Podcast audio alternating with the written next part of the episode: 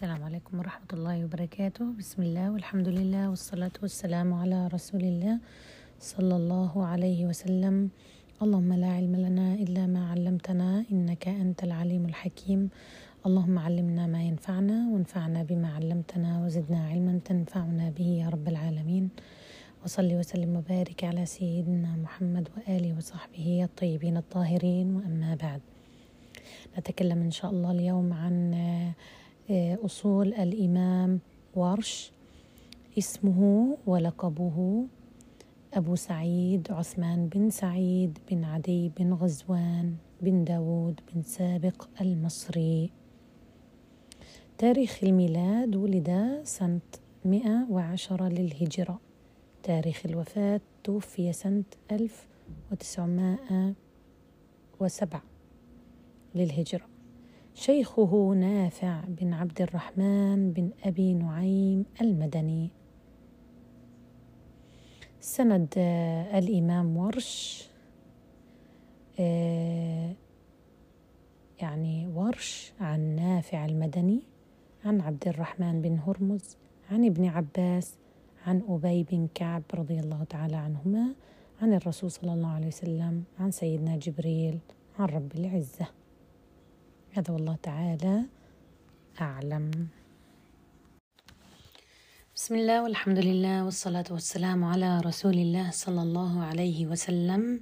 اللهم لا علم لنا إلا ما علمتنا إنك أنت العليم الحكيم. اللهم علمنا ما ينفعنا وانفعنا بما علمتنا وزدنا علما تنفعنا به يا رب العالمين. وصل وسلم وبارك على سيدنا محمد وعلى آله وصحبه الطيبين الطاهرين. وأما بعد إن شاء الله بحول الله وقوته نبدأ بشرح أصول الإمام ورش إن شاء الله. باب الاستعاذة. تعريف الاستعاذة هي الاستجارة بالله وطلب العصمة به من الشيطان الرجيم. حكمها عند جمهور أهل العلم مندوبة ومستحبة، وعند البعض الآخر أنها واجبة، واتفق الجميع على أنها ليست من القرآن. صيغتها أعوذ بالله من الشيطان الرجيم. هناك بعض الزيادات ممكن أن تزيدها وخاصة لما آه، يقترن بلفظ آه، بلفظة آه، الله عز وجل لفظ الجلالة. فلا أقرن اسم الشيطان بلفظ الجلالة. فأغير الصيغة مثلا أعوذ بالله من الشيطان الرجيم إن الله هو السميع العليم. فهذه الزيادات يعني قال بها البعض. مواطن الجهر بالاستعاذة. آه، القراءة جهرا منفرد والقراءة في جماعة. مواطن إخفاء الاستعاذة أنا نخفي الاستعاذة نقرأها سرا آه، في الصلاة.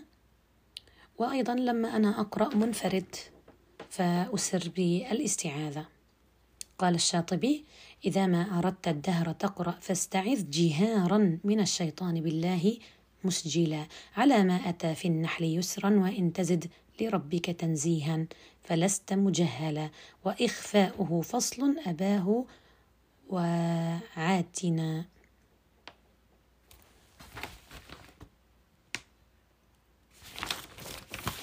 الآن آه، باب البسملة. لا خلاف بين القراء على وجوب إثبات البسملة عند افتتاح القراءة بأوائل السور عدا سورة براءة. فقد اتفق جميع القراء على ترك البسملة في أولها. آه، حكم الجمع ما بين السورتين. الجمع ما بين السورتين بمعنى الآن لما نقول لفظة الاستعاذة الاستعاذة يعني الآن مسكت المصحف وأريد أن أبدأ بالتلاوة. فنقول أوجه الاستعاذة. لكن آه، آه، البسملة فالبسملة بمعنى أني أريد أن أوصل ما بين السورتين. كنت أقرأ ودخلت على سورة أخرى فلي فيها أوجه. كيف أصل هذه السورة بالأخرى؟ فنقول أوجه البسملة. الآن الحكم الجمع بين السورتين للإمام ورش أن له السكت وهو الوجه المقدم فهو يسكت دون بسملة. والسكت هو عبارة عن قطع الصوت عند آخر السورة مقدار حركتين بدون تنفس بغية إكمال القراءة. وله أيضا الوجه الثاني البسملة والبسملة معروف مع الأوجه الثلاثة الجائزة قطع الجميع وصل الجميع وصل الثاني بالثالث والرابع عندنا ممتنع. الرابع يعني آه، وصل الأول بالثاني وقطع الثالث حتى هذا ممتنع حتى لا يهيأ لنا أنه آخر السورة آه، مع البسملة وكأنه البسملة جزء من نهاية السورة الأولى. فإني أصلهم سوا وأقطع ثم أبدأ في بداية السورة الموالية فحتى لا يهيأ أنها جزء من نهاية السورة الأولى فهذا الوجه عندنا ممتنع. ثم الوصل الوصل دون البسملة وهو وصل آخر السورة الأولى بأول السورة الثانية بدون بسملة. ويتطلب ذلك طبعا مراعاة التشكيل وما يترتب عليه من أحكام حين الوصل.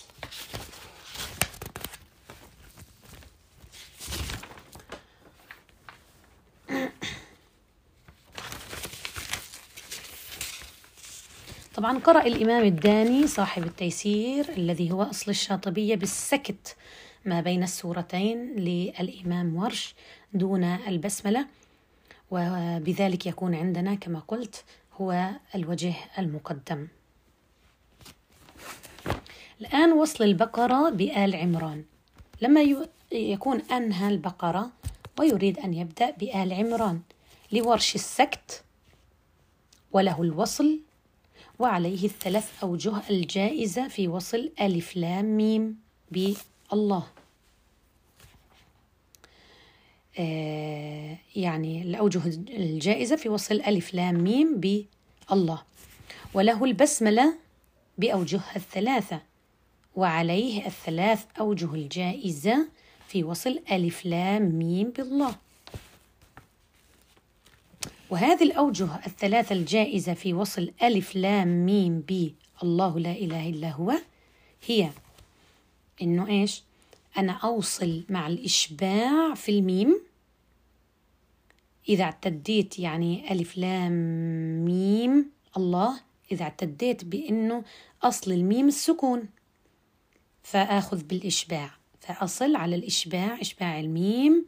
يعني آه، أقول ألف لام ميم الله بهذا الشكل. فأنا أشبعت الميم. يعني قرأتها ست حركات. إذا آه، أما من اعتد بالحركة العارضة أنا حركت الميم لأنه وراها ساكن. اجتمع عندي ساكنين فنتخلص من الساكن الأول إما بتحريكه أو حذفه. الآن في الميم نتخلص من الساكن بتحريكه فتصبح ميمة ميمة. ألف لام ميم الله. إذا من اعتد بهذه الحركة ولم يعتد إنه أصلها كان ساكن قصر. فإذا أقصر هذه الميم. وأيضا للوقف. لام ميم. الله. هذا معنى الوقف. إني أقف برهة أخذ نفس وبغية استئناف القراءة. طبعا المقدم عندنا هو وجه آه، السكت. وعندنا أيضا يعني لو أخذنا إما السكت والوصل الوصل عليه آه، يعني مع السكت طبعا الأوجه هذه الثلاثة. الآن وصل الأربع الزهر. الأربع الزهر هي القيامة المطففين البلد والهمزة. آه، يعني نقول آه، لا ولا ويل وويل. اللي فيهم لا ولا ويل وويل. يعني لا أقسم بيوم القيامة لا أقسم بهذا البلد لا ولا. ويل وويل ويل للمطففين ويل لكل همزة لمزة. يعني هكذا أنا حتى آه، أبقى متذكرة. إذا آه، فهذه هي الأربعة الزهر. بالنسبة لهذه كيف يعني أصلها؟ فآخر المدثر مع القيامة. وما يذكرون إلا أن يشاء الله وأهل التقوى وأهل المغفرة. ثم حيقول لا أقسم بيوم القيامة. فننتبه إلى نهاية السورة الأولى مع بداية السورة الموالية. اختلف عندنا العلماء عند الأربع الزهر. في عندنا مذهبان مذهب التسوية ومذهب التفرقة. ما معنى التسوية؟ وما معنى التفرقة؟ مذهب آه، التفرقة هو استحباب عدم وصل هذه السور مع ما قبلها مراعاة لقبح اللفظ. أني كيف؟ أني جمعت آه، أهل المغفرة بلا أقسم مثلا. فمن كان يقرأ مثلا بالوصل ما بين السورتين عندما يصل إلى هذه السور يجب أن يأتي بالسكت. ومن كان يقرأ بالسكت لما يصل هذه السور يصلها آه، يصلها فيأتي بالبسملة. إذا من كان يقرأ بالوصل ما بين السورتين عندما يصل إلى هذه السور يأتي بالسكت. ومن كان يقرأ بالسكت بين السورتين لما يوصل هذه السور يأتي بالبسملة. طيب مذهب التسوية. هو أن تتم القراءة كما بدأت. يعني بدأت بالسكت تكمل بالسكت بدأت بالوصل تكمل بالوصل.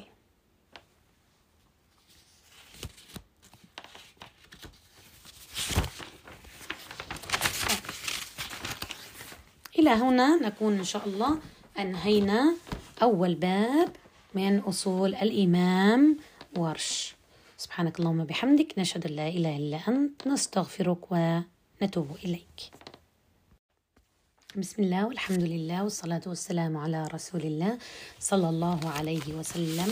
اللهم لا علم لنا إلا ما علمتنا إنك أنت العليم الحكيم.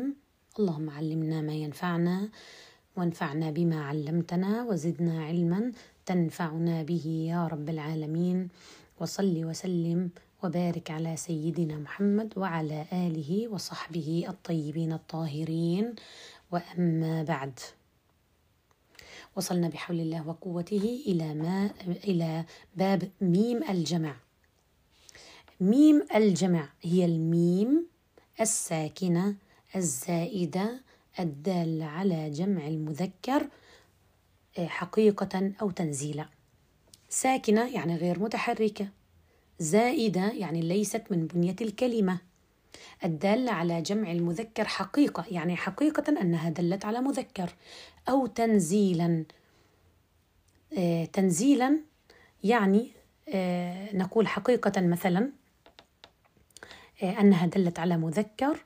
وتنزيلا مثل لما أنا أتكلم مع شخص واحد وأقول جزاكم خيرا. فهذه الميم أنا مع أني تكلمت مع مفرد لكني عاملته كالجمع. لماذا؟ توقير توقير. فهذا نقول تنزيلا أو تحقيرا. لما قال تعالى على خوف من فرعون وملئهم لم يقل وملئه إنما وملئهم أن يفتنهم. هذا احتقار له. جعل ميم آه، الجمع وليس للتوقير. أيضا نقول آه، تغليبا أني أغلب يعني آه، يعني يدل على مذكر أو مؤنث. مثلا كتب عليكم الصيام. عليكم هذه ليست هذه الميم فقط لجمع المذكر إنما المذكر والمؤنث. للتغليب. فالله يخاطب المؤمنين بفرضية الصيام للذكور والإناث كلاهما. فهذا معنى ميم الجمع. علامات ميم الجمع. مثل ما قلنا أن تكون دالة على الجماعة تكون غير أصلية تكون مسبوقة بأحد. أحرف أهتك. أهتك يعني الهمزة الهاء تاء والكاف. مثل هاء أم أنتم. أمرهم. عليكم اللي هي كاف الخطاب بهذا الشكل. إنهم إنكم. أيضا ميم الجمع إذا أتى بعدها حرف متحرك وهذه أحوال ميم الجمع. لو أتى بعدها حرف متحرك همزة القطع ورش يصل كل ميم جمع جاء بعدها همزة قطع بواو لفظية. وتمد عندنا بمقدار ست حركات من قبيل إيش؟ المد المنفصل. ويقف عليها بإيش؟ بالسكون ترجع لأصلها في حال الوقف. يعني حيقول سواء عليهم أنذرتهم أم لم تنذرهم لا أم لم تنذرهم لا يؤمنون. عفوا. طبعا آه، إحنا لأن أعطينا أصول قانون فالواحد سبحان الله. اذا الميم اللي وراها فقط الهمزة أي حرف آخر لا يمده ورش. يعني هذا خاص طبعا بقانون. فحقول سواء عليهم أنذرتهم. تمام؟ أو أنذرتهم. أم لم تنذرهم لا يؤمنون. طبعا يقف على على يؤمنون بالإبدال ورش فحيقول لا يؤمنون.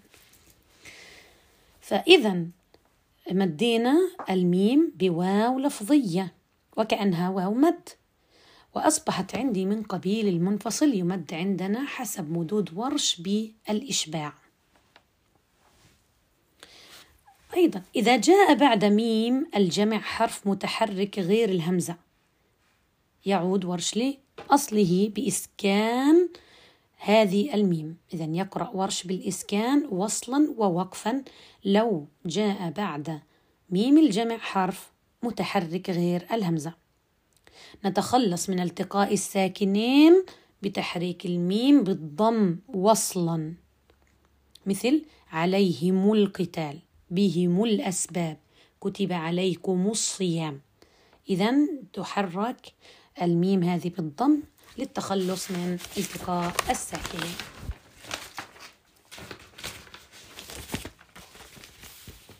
هذا بالنسبة لميم آه الجمع آه عند الإمام آه ورش. الآن هاء الكناية. هي هاء متطرفة زائدة عن بنية الكلمة متصلة بالاسم أو الفعل أو الحرف. وهي هاء دالة على ضمير المفرد المذكر الغائب وتسمى بهاء الضمير أو هاء الغيبة أو هاء المضمر. لها حالات. لها أربع حالات. أولا ممكن أن تقع ما بين ساكنين. الآن حكمها عدم الصلة. يعني مثل فيه القرآن. الشاهد ولم يصلوها مضمر قبل ساكن. كل القراء لا يصلوا عدم الصلة النوع الثاني أن تقع بين متحركين. هذه حكمها الصلة. مثاله له قانتون. به كثيرا. وما قبله التحريك للكل والصلة. هذا هو الدليل. الحالة الثالثة أنها تقع بين بعد متحرك وقبل ساكن. حكمها عدم الصلة. مثل له الملك له الحمد.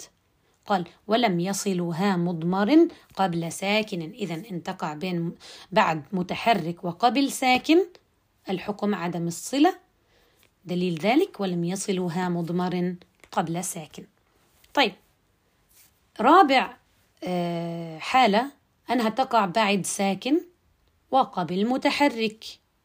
حكمها عدم الصلة. مثال ذلك منه آيات. طبعا عندنا فقط ابن كثير واشترك معاه حفص في هذا الموضع. وما قبله التسكين لابن كثيرهم وفيه مهانا معه حفص أخولا بمعنى كلمة فيه مهانا الوحيد اللي يصلها حفص وابن كثير. بيشتركوا في هذا الموضع بالصلة. عدا ذلك فعدم آه، الصلة. عندنا بعض الاستثناءات فيها الكناية وهذا الدائر ما بين القراء. يعني بعض الكلمات فيهم قال أن عشرة عشر كلمات و آه، أقوال يعني اختلف القراء بين وصلها عدم وصلها إسكانها همزها وهكذا. فحكمها الكناية عند ورش مثل حفص باستثناء بعض الكلمات وهي مثلا أرجه كسر الهاء مع الصلة أرجه أرجه يقولها بهذا الشكل ويتقه كسر القاف والهاء مع الصلة ويتقه ويتقه بهذه آه، الكيفية. طبعا الصلة لما أنا بوصلها مع ما بعدها. آه، فألقه كسر الهاء مع الصلة. فألقه فألقه ويخلد فيه مهانة طبعا لا صلة فيها. قلنا فقط حفص مع ابن كثير. عدا ذلك لا يوجد فيها صلة. ويخلد فيه مهانة نقول كسر دون صلة. يخلد فيه مهانة فيه مهانة بهذا الشكل. لا صلة فيها. كسر دون صلة. طيب وما أنسانيه؟ الوحيد الذي يضمها الموجودة عندنا في الكهف الوحيد اللي يضمها انفراد لحفص. عدا ذلك بقية القراء يكسرونها. وما أنسانيه الشيطان؟ أنسانيه الشيطان. وأيضا عليه الله عليه آه، أيضا الوحيد اللي يضمها هو حفص. عدا ذلك كل القراء يكسرونها فكسر الهاء عليه الله. وبما إنه كسرت الهاء لفظ الجلالة حيكون معنى مرقق.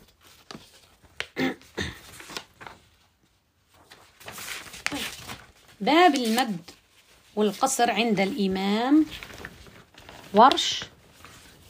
المد الواجب المتصل عنده على الإشباع. قولا واحدا. كلمة السماء سيئت. جاء فهو إيش؟ يمد على الإشباع. كذلك المنفصل له فيه الإشباع. وكما قلنا آه، صلة الميم اللي وراها الهمزة أيضا على الإشباع. طب مد البدل هذا اللي فيه الشغل عند الإمام ورش. فله القصر ككل القراء على اثنين وكأنه يعامل مد طبيعي. وله يزيد وجهان وجه التوسط ووجه الإشباع. وهذا آه، طبعا آه، يعني خاصة لو التقى معنا طبعا لما نصل التحريرات إن شاء الله نفصل أكثر. فلورش إذا ثلاثة أوجه القصر والتوسط والإشباع في آه، البدل. عندنا بعض الاستثناءات في مد البدل. استثنى ورش كلمتين وعندنا ثلاث قواعد له فيهم القصر فقط. الكلمة الأولى كلمة إسرائيل فهو لا يمد هذا البدل فيها لأنها ليست مبدلة إنما أصلية. الكلمة الثانية آه، يؤاخذ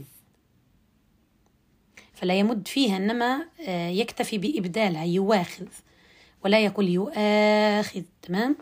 إذا لا يمد في هذا البدل فيها. وعندنا ثلاث قواعد. القاعدة الأولى تقول إذا وقع حرف المد بعد همز وكان هذا الهمز واقع بعد ساكن صحيح متصل في كلمة واحدة مثل مثلا مسؤولة القرآن الظمآن فإيش؟ لا يمد. لا يمد هذا البدل. القاعدة الثانية تقول إذا وقع حرف المد بعد همزة الوصل في الابتداء مثل ائذن لي ابتداء حتى تصبح إذن لي لورش.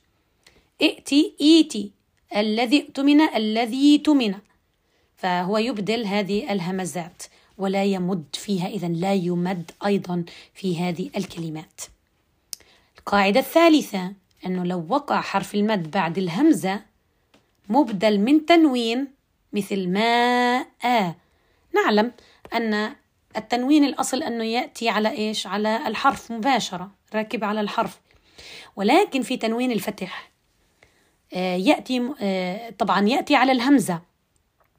ولكن في بعض الأحرف عدا الهمزة يأتي وراء ذلك الحرف ألف. أنا أسميها الشماعة.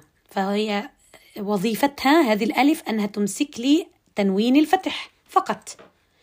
إذا الآن في كلمة ماء صحيح أن التنوين أتى فوق الهمزة لكن لما نقف عليه العرب كانت تقف على تنوين الفتح بألف مد العوض. بألف مد العوض تمد مقدار حركتان طب في كلمة ماء. لما وقفت عليها أقول ماء. طب هذا صار عندي شبيه بالبدل. فهل هذا يمد عند ورش؟ قال لك لا. هذا آه، هو مجرد آه، يعني حرف مد عوض أبدلناه عن التنوين فهو ليس أصلي. مد البدل المفروض لماذا سمي بدل؟ لأنه الأصل فيه أنه عبارة عن همزتين. مثلا آمنوا أصلها أأمنوا العرب كانت تكره صوت الهمزة فتبدل الهمزة الثانية من جنس حركة ما قبلها الهمزة الأولى. فلو كان ما قبلها مفتوح تبدل ألف آمنوا. أصلها أأمنوا طب لو كانت مضمومة أوتوا. أصلها أؤتوا أوتوا. فأبدل واو مجانس للضمة. آه، ائتوا. أصل الكلمة. فأبدلت الهمزة الثانية بحرف مد مجانس للكسرة. ما الذي يجانسها؟ أم الكسر الياء. فتصبح إيتو إذا هذا هو سبب تسميته بالبدل. لأنه الهمزة عندي أبدلت. الآن في كلمة ماء هذه لم لم أبدل أي همزة. إنما هذه الألف جت معايا بدلا من تنوين الفتح. ألف مد العوض. فقط لا أكثر ولا أقل فهي ليست أصلية. هذا والله تعالى آه، أعلم. نصل إلى ختام حلقتنا لهذا اليوم. ما أخطأت فمني من نفسي ومن الشيطان وما أصبت فمن الله سبحانه وتعالى. سبحانك اللهم بحمدك. نشهد لا إله إلا أنت. نستغفرك ونتوب إليك. السلام عليكم ورحمة الله وبركاته. السلام عليكم ورحمة الله وبركاته. بسم الله والحمد لله والصلاة والسلام على رسول الله صلى الله عليه وسلم. اللهم لا علم لنا إلا ما علمتنا إنك أنت العليم الحكيم. اللهم علمنا ما ينفعنا وانفعنا بما علمتنا وزدنا علما تنفعنا به يا رب العالمين. وصل وسلم وبارك على سيدنا محمد وآله وصحبه الطيبين الطاهرين. وأما بعد لفظ أنا عند الإمام ورش. آه، أنا آه، يعني ملحقة هذه الكلمة بالمد الطبيعي. عند البعض منهم من يثبت هذه الألف في حال الوصل منهم من يسقطها آه، والجميع طبعا يثبتونها في حال آه، الوقف عليها. الآن لورش إذا كان بعد كلمة أنا همزة قطع مفتوحة يثبت ورش هذه الألف وصلا فيكون من قبيل المد المنفصل. لأنه ألف وأتى بعدها همزة في كلمتان. فهذا يكون من قبيل المد المنفصل يلحق بالمد المنفصل. ومذهب ورش في المد المنفصل هو الإشباع. مثلا حيقول وأنا أول بهذا الشكل. إذا يثبت ورش الألف وصلا فيكون من قبيل المد المنفصل في حال لو كان وراها همزة قطع مفتوحة. أما إذا كان بعد لفظة أنا همزة قطع مكسورة ليس لورش إلا إسقاط الألف وصلا. مثاله إن أنا إلا حيقول إن أنا إلا حيسقطها. إذا لن تثبت معنا ولن يمدها. إذا كان بعد لفظة أنا همزة قطع مضمومة. يثبت ورش الألف وصلا فيكون أيضا من قبيل المد المنفصل. يمد بمقدار ست حركات. إذا لاحظوا أن لفظة أنا إذا تبعها همزة قطع مضمومة أو همزة قطع مفتوحة يثبتها في حال الوصل وتصبح من قبيل المنفصل يمده كمذهبه في المنفصل على الإشباع. أما لو جاء بعدها همزة قطع مكسورة فيسقط ورش آه، آه، ألف أنا.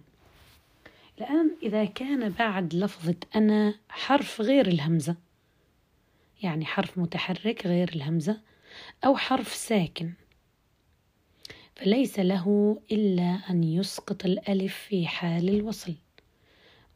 مثاله ولا أنا عابد ما عبدتم. قال أنا عابد ما عبدتم. آه آه مثلا قول الله عز وجل لما قال أنا الله لا إله إلا أنا فاعبدني.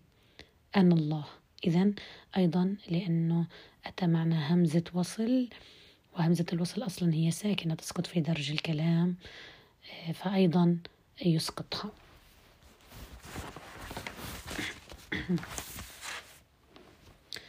الآن الهمز المفرد عند الإمام ورش. تعريف الهمز المفرد هو الهمز الذي لم يجتمع بمثله أي لم يلاصقه همز آخر وينقسم إلى الهمز الساكن والهمز المتحرك. الآن الهمز المفرد الساكن القاعدة يبدل ورش كل همز مفرد ساكن وقع فاء للكلمة بحرف مد من جنس حركة ما قبله. مثاله مثلا يؤمنون. فاء للكلمة يعني مثل ما نقول آه، يفعل. فأنا بردها لأصلها تصريفها. آه، يفعل يكتب على وزن يفعل. فيؤمنون فحيقول يؤمنون. دائما عين عيني على الهمزة. همز ساكن وجافاء للكلمة يعني عنده شروط. يبدلها الإمام ورش. فأتوا حيقول فاتوا. تألمون تالمون. نأكل ناكل. وأمر وامر. بهذا الشكل. عندنا سبحان الله لكل قاعدة شواذ. بعض الاستثناءات. استثنى ورش جملة الإيواء. يعني كل مشتقات كلمة مأواه مأواهم. المأوى تؤوي تؤويه. يعني هذه الكلمة ومشتقاتها لفظة الإيواء ومشتقاتها فإنه استثناها فلا يبدلها.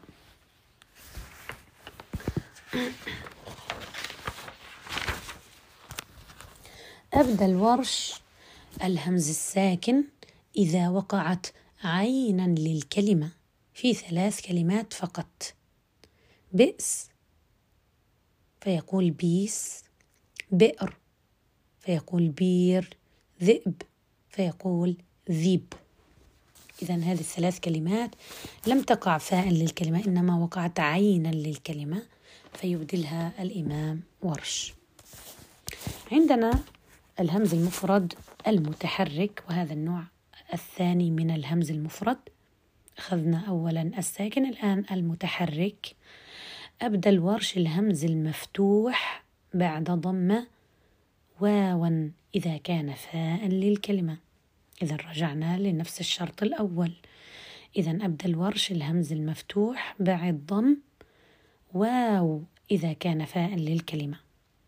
مثل مؤجلا قال موجلا مؤذن موذن المؤلفة المولفة.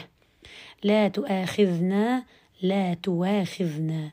يؤيد يويد. يؤاخذ يواخذ. طيب أبدأ الورش بعض الكلمات السماعية. نقول مثلا لئلا ليلا. يعني هذه خارجة عنا عن القاعدة ولكن أبدلها الإمام ورش. سأل حيقول سأل النسيء النسي يأجوج ياجوج. لماذا قلنا النسي؟ فالهمزة تبدل بحرف مد مجانس لما قبلها اللي قبلها كسر أبدلناها يا. وكلمة النسيء أصلا هذه الياء موجودة عندنا في الكلمة فأدغمت الياء الأولى في الثانية المبدلة فأعطوني واحدة مشددة فأصبحت النسي. يأجوج ياجوج من سأته من ساته. هذه الكلمات المبدلة عند الإمام ورش. باب الهمزتين من كلمتين. الهمزتين من كلمتين هما همزتا قطع أتيا متلاصقتين ليس بينهما فيصل ليس بينهما أي حرف آخر. أتيا في نفس الكلمة إذا خرجنا اللي يكون عندنا من كلمتان ومتلاحقتان وراء بعض على طول. إذا لنا أحوال في الهمزتين من كلمة. الأولى دائما مفتوحة الثانية إما حتكون عندي مفتوحة إما مضمومة إما مكسورة. مثال على المفتوحتين أأنذرتهم. أألد. آه، آه، المثال على مفتوحة مضمومة ألقي مثال على المفتوحة المكسورة أئن أو أإذا طيب ما هو الحكم؟ الحكم في الهمزتين من كلمة واحدة الأولى دائما مفتوحة الثانية إما مفتوحة أو مكسورة أو مضمومة. أتيا في نفس الكلمة.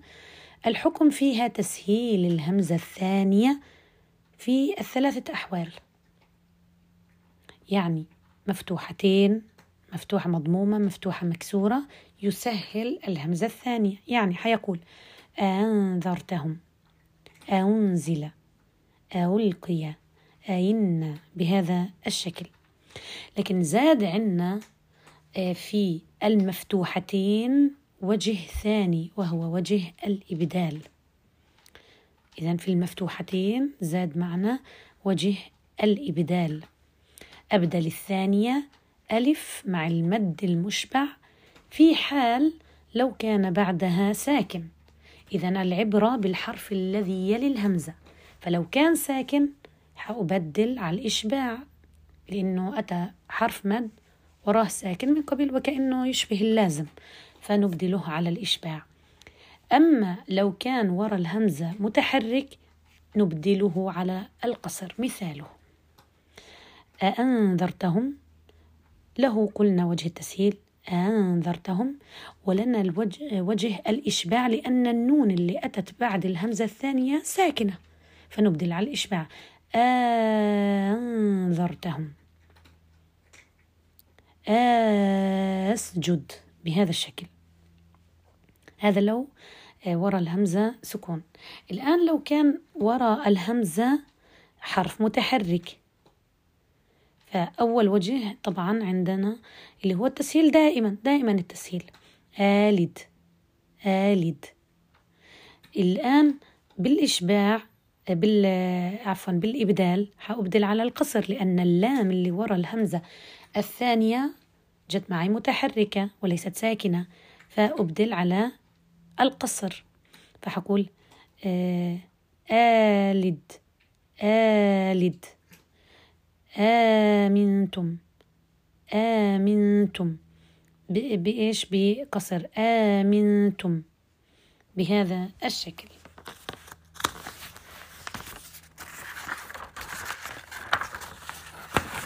الآن عندنا بعض آه، الاستثناءات في الهمزتين من كلمة. حيمتنع معي الإبدال ويتعين التسهيل في هذه الكلمات. عندنا مستثنيات أنه دائما نسهل وممكن يأتي معنا في المفتوحتين الإبدال. لكن هذه الكلمات فقط معنا وجه التسهيل فقط لا يوجد إبدال. آمنتم. طه الأعراف والشعراء. آلهتنا في الزخرف. عندنا بعض الألفاظ الملحقة بالهمزتين المفتوحتين من كلمة لورش. فيها طبعا التسهيل والإبدال. مثل آه إذا هذه ألفاظ ملحقة بالهمزتين المفتوحتين اللي هي أفرأيت. فلورش التسهيل وله أيضا الإبدال.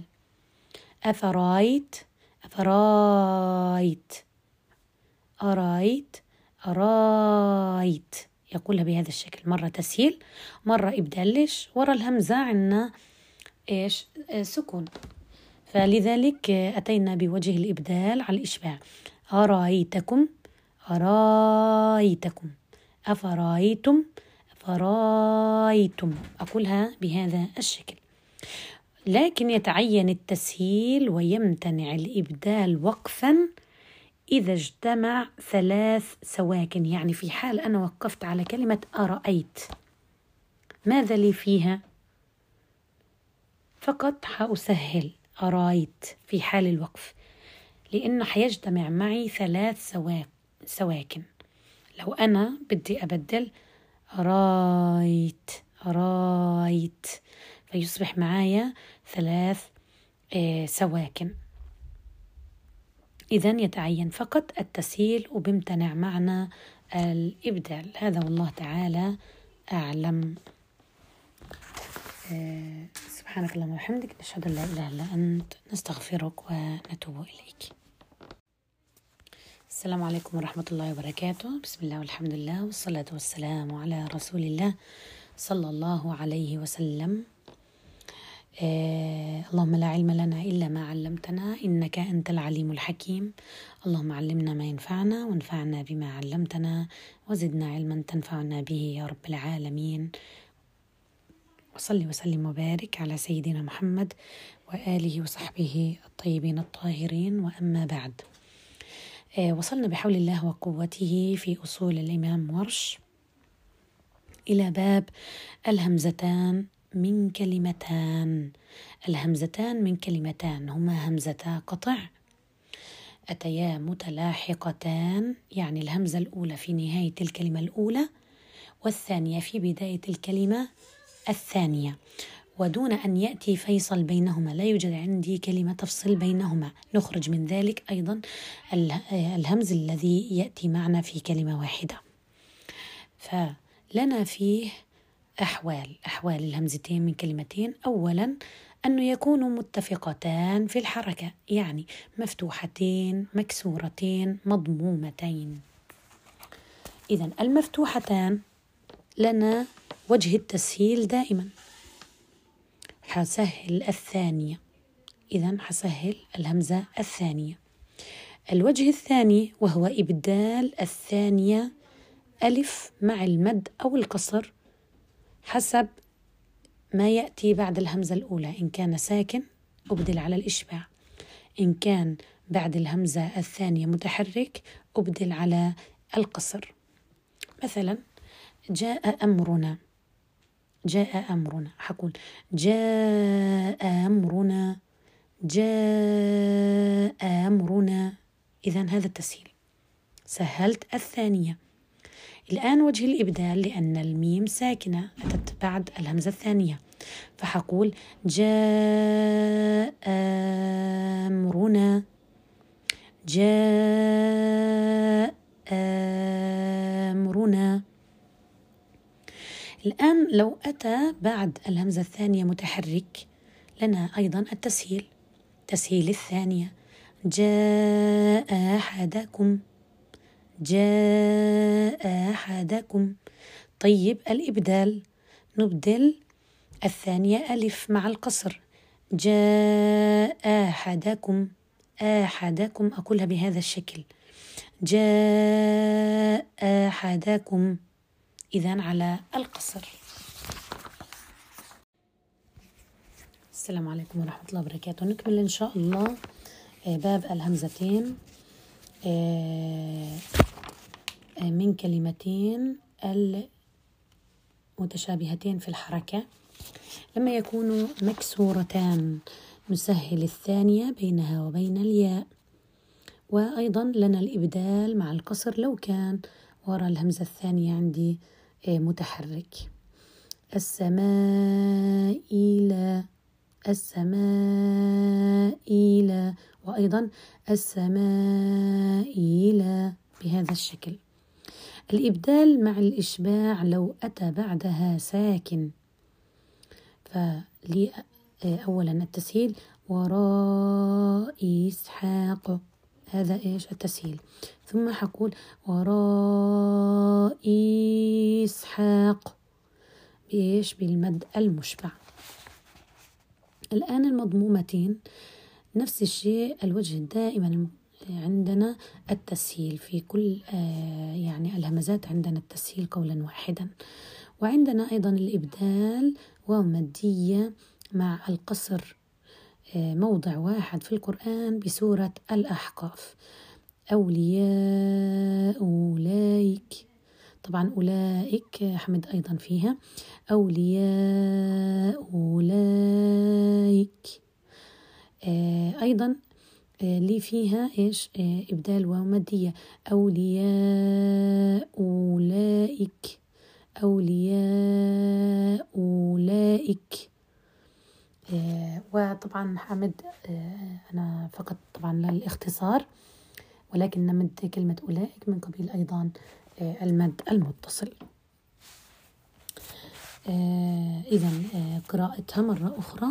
حقول أولياء أولئك يعني أولئك حمدها بهذا الشكل. أيضا أولياء أولئك بهذا الشكل.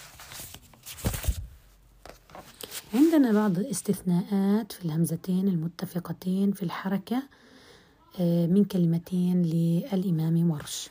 عندنا في المكسورتين هؤلاء إن. هؤلاء إن تسهيل الثانية بينها وبين الياء. وعندي إبدال الثانية بحرف مد لأن النون عندي ساكنة. وإبدال الثانية ياء مكسورة. يعني حقول هؤلاء إن. طيب. هؤلاء إن. ثم هؤلاء إن بإيش؟ إبدال الثانية. يا مكسورة. طيب. وأيضا كلمة البغاء إن أردنا تحصنا. عندي تسهيل الثانية وعندي إبدال على القصر إن أردنا من أخذ بالحركة العارضة لأن النون أخذت لي حركة الهمزة كلمة أردن. نقلنا الهمزة إلى النون إن ردن بهذا الشكل فمن أخذ بالعارض قصر أبدل على القصر. ومن اعتد بحركة الأصل إنه النون أصلها كان ساكن أشبع. فحنقول البغائين. البغائين. بإيش؟ أيضا إبدالها ياء خفيفة مكسورة. البغائين. ثم عندي أيضا آه الإبدال مع القصر. البغائين. بهذا آه الشكل. إذا إبدالها ياء آه على قصر إبدالها مع المد إين أو إين على قصر أو تسهيل أو ين بهذا الشكل. يا مكسورة. طيب المفتوحتين عندنا استثناء جاء آل له خمسة أوجه. تسهيل الثانية جاء بهذا الشكل تسهيل الثانية مع ثلاثة البدل. جاء أو آل بالتوسط أو آل على الإشباع. إبدال الثانية مع القصر. جاء بهذا الشكل. إبدال الثانية مع القصر. أبدلها بماذا؟ بحرف مد ألف.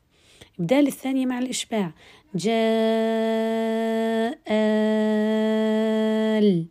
بهذا الشكل ويمتنع الإبدال مع التوسط. لن نبدل على التوسط. يعني أبدلت عندي الهمزة جاء آل جاء آل. ويمتنع معايا التوسط.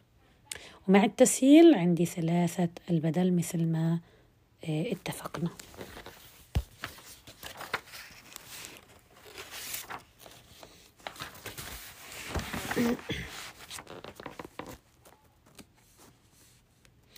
طيب لما يكون همزتين من من كلمتين لكن مختلفتين في الحركة.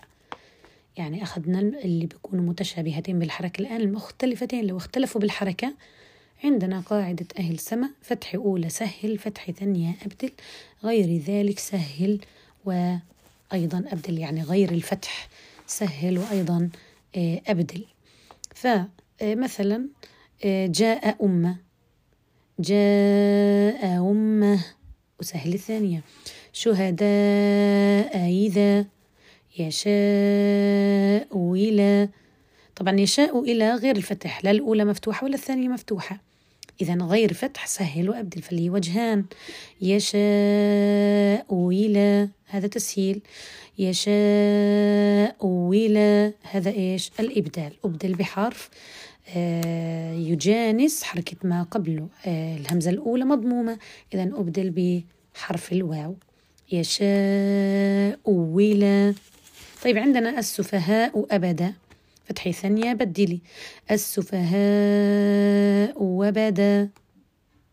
وبدا أقولها بهذا الشكل. آه أيضا هؤلاء أهدى. هؤلاء يهدى يهدى بهذا الشكل. طب ابتداء لو ابتديت مثلا في أهدى خلص لن أبدلها. لأنه ابتداء يذهب معايا يعني العارض. إحنا لما يلتقي عنا همزتين فإذا لم تلتقي معها نقرأها كلمة عادية إن شاء الله. طيب عندنا أيضا الاستفهام المكرر. الاستفهام المكرر معناه أنه يتكرر معايا الاستفهام في سياق قرآني واحد تجتمع فيه همزة الاستفهام بهمزة قطع مكسورة. ودائما الأولى مفتوحة والثانية عندنا مكسورة. الآن حكمها عند الإمام ورش.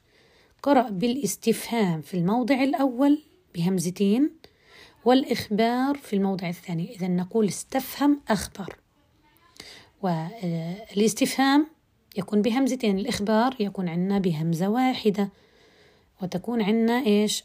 مكسورة. إذا مثاله مثلا ما هو الاستفهام؟ لمن لا يعرف الاستفهام المكرر. مثلا الآية وإن تعجب فعجب قولهم. حيقول طبعا إحنا قلنا يستفهم. إذا وله إيش؟ بالهمزتين قلنا التسهيل. إذا إذا وإن تعجب فعجب قولهم. أي قولهم طبعا عندنا ميم التقت مع الهمزة مباشرة يمدها كما قلنا بواو لفظية. قولهم أئذا كنا ترابا إنا لفي خلق جديد. طبعا أئذا إيش؟ آه همزتين. والأولى آه، مفتوحة الثانية مكسورة وأتوا بنفس الكلمة مباشرة له التسهيل. أئذا إذا أئذا كنا ترابا إنا لفي خلق جديد. اقرأ بهذا الشكل. وقا وقالوا أئذا كنا عظاما ورفاتا إنا لمبعوثون خلقا جديدا. فهو إيش يسهل؟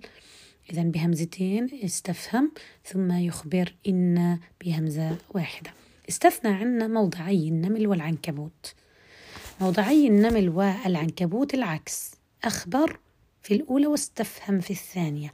حيقول وقال الذين كفروا إذا كنا ترابا وآباؤنا إنا لمخرجون.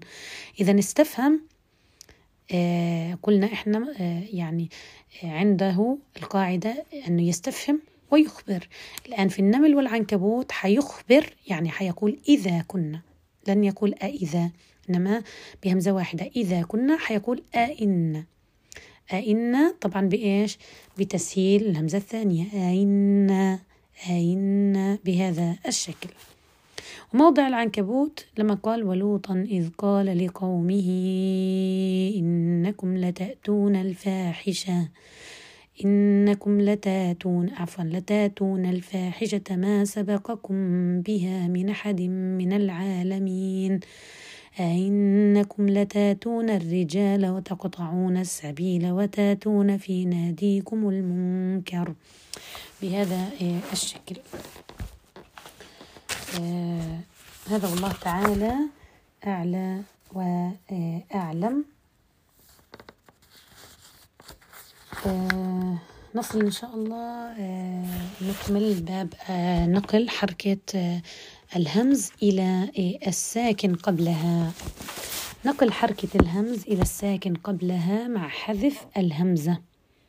فيصير عندي الحرف الساكن مضموم إن كانت حركة الهمز ضمة ويصير عندنا مفتوح إذا كانت حركة الهمز فتحة ويصير مكسور إن كانت حركة الهمز كسرة. الآن ما هي شروط النقل؟ إنه يكون الحرف المنقول إليه حركة آه يعني اللي ننقل إليه حركة الهمزة ساكن.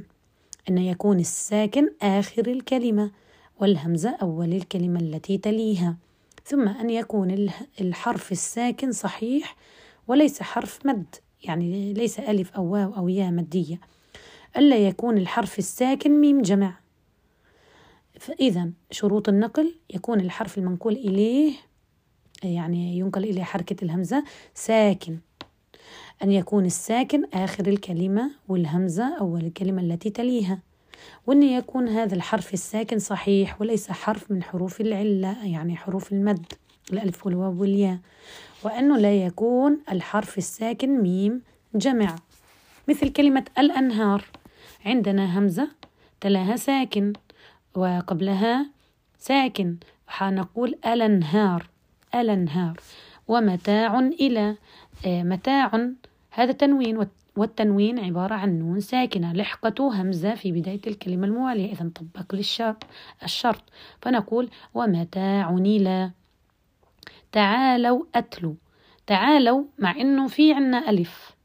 لكن هذه الألف آه، تسمى ألف فارقة. فلا تعتبر لا تقرأ هذه الألف. إذا اللي آخر الكلمة هو عنا آه، الواو.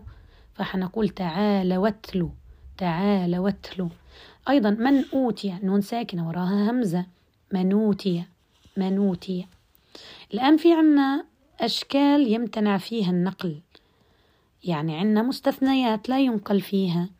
كلمة القرآن لا نقول القرآن. طبعا هذه انفرادة لابن كثير آه هو اللي يقول القرآن. آه وطبعا يشترك معاه الإمام حمزة في حال لو وقف عليها. آه فنقول القرآن يمتنع عنده فيها النقل ومذؤومة أيضا نفس الشيء. لاجتماع الحرف الساكن مع الهمز في كلمة واحدة. أيضا بما أنزل أن الساكن حرف مد وليس ساكن صحيح فهون آه، يعني سقط معنا الشرط. ف آه، يمتنع معنى النقل فلا يقول بما بما انزل لا لأنه ألف وراء همزة هذا من قبيل منفصل فلا ينقل عليه. أيضا منهم أميون. هذه ميم جمع. لا ينقل على ميم الجمع. لا نقول منهم أميون. إذا منهم أميون. أصلا عند الإمام ورش آه، يضم هذه الميم ويصلها بواو لفظية ومنهم أميون. هكذا أصلا يقرأها آه، الإمام ورش. إذا لا ينقل عليها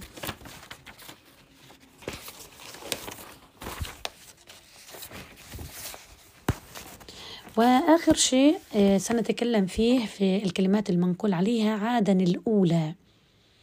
وصلا عاد الأولى. عاد الأولى. حيدغم التنوين باللام. طبعا. إذا آه عندنا إدغام التنوين في اللام فهذا إدغام بغير غنة. عاد الأولى. ثم حينقل نقل حركة الهمزة للساكن قبلها للام التعريف. الأولى. ثم تقليل قولا واحدا عنده التقليل في ذات الياء. الأولى. بهذا الشكل. مع إيش؟ مع كل أوجه البدل.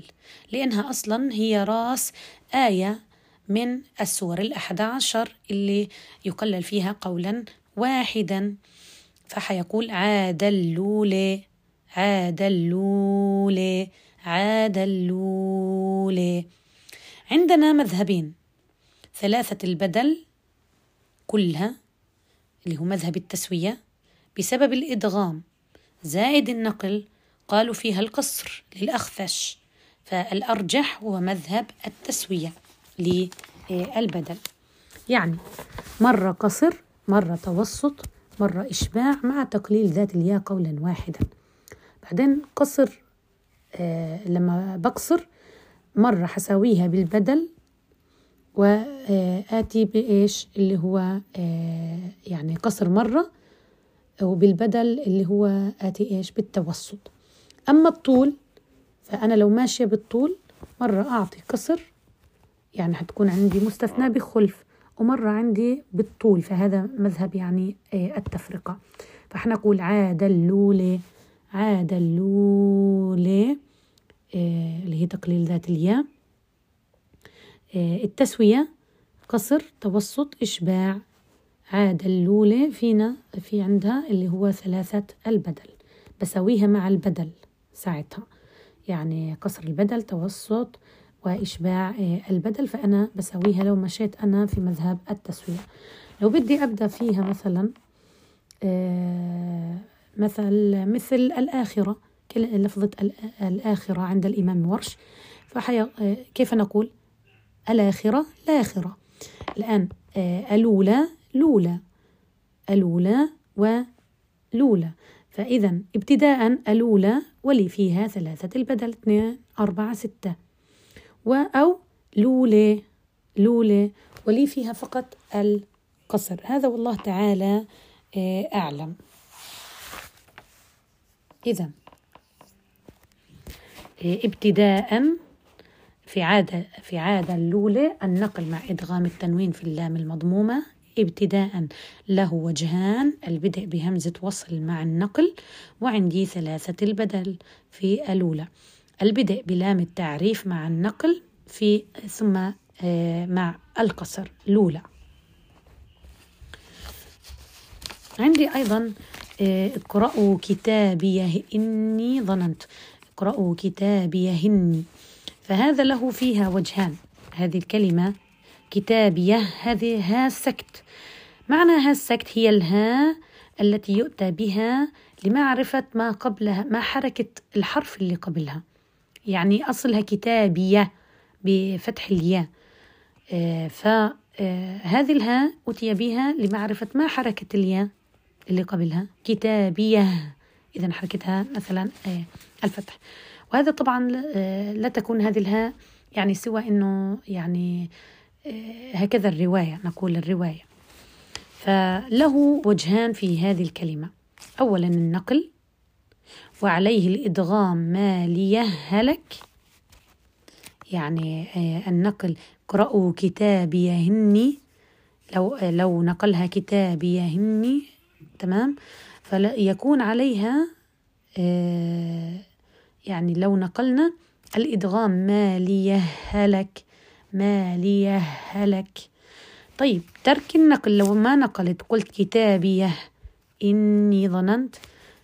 فلو تركت آه، هذا النقل عليه السكت في مالية هلك مالية هلك يقولها بهذا الشكل. مرة ثانية.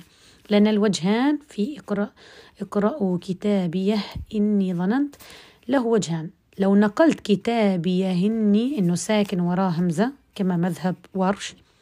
لو نقلت عليه سأدغم ماليه هلك. حقولها بهذا الشكل.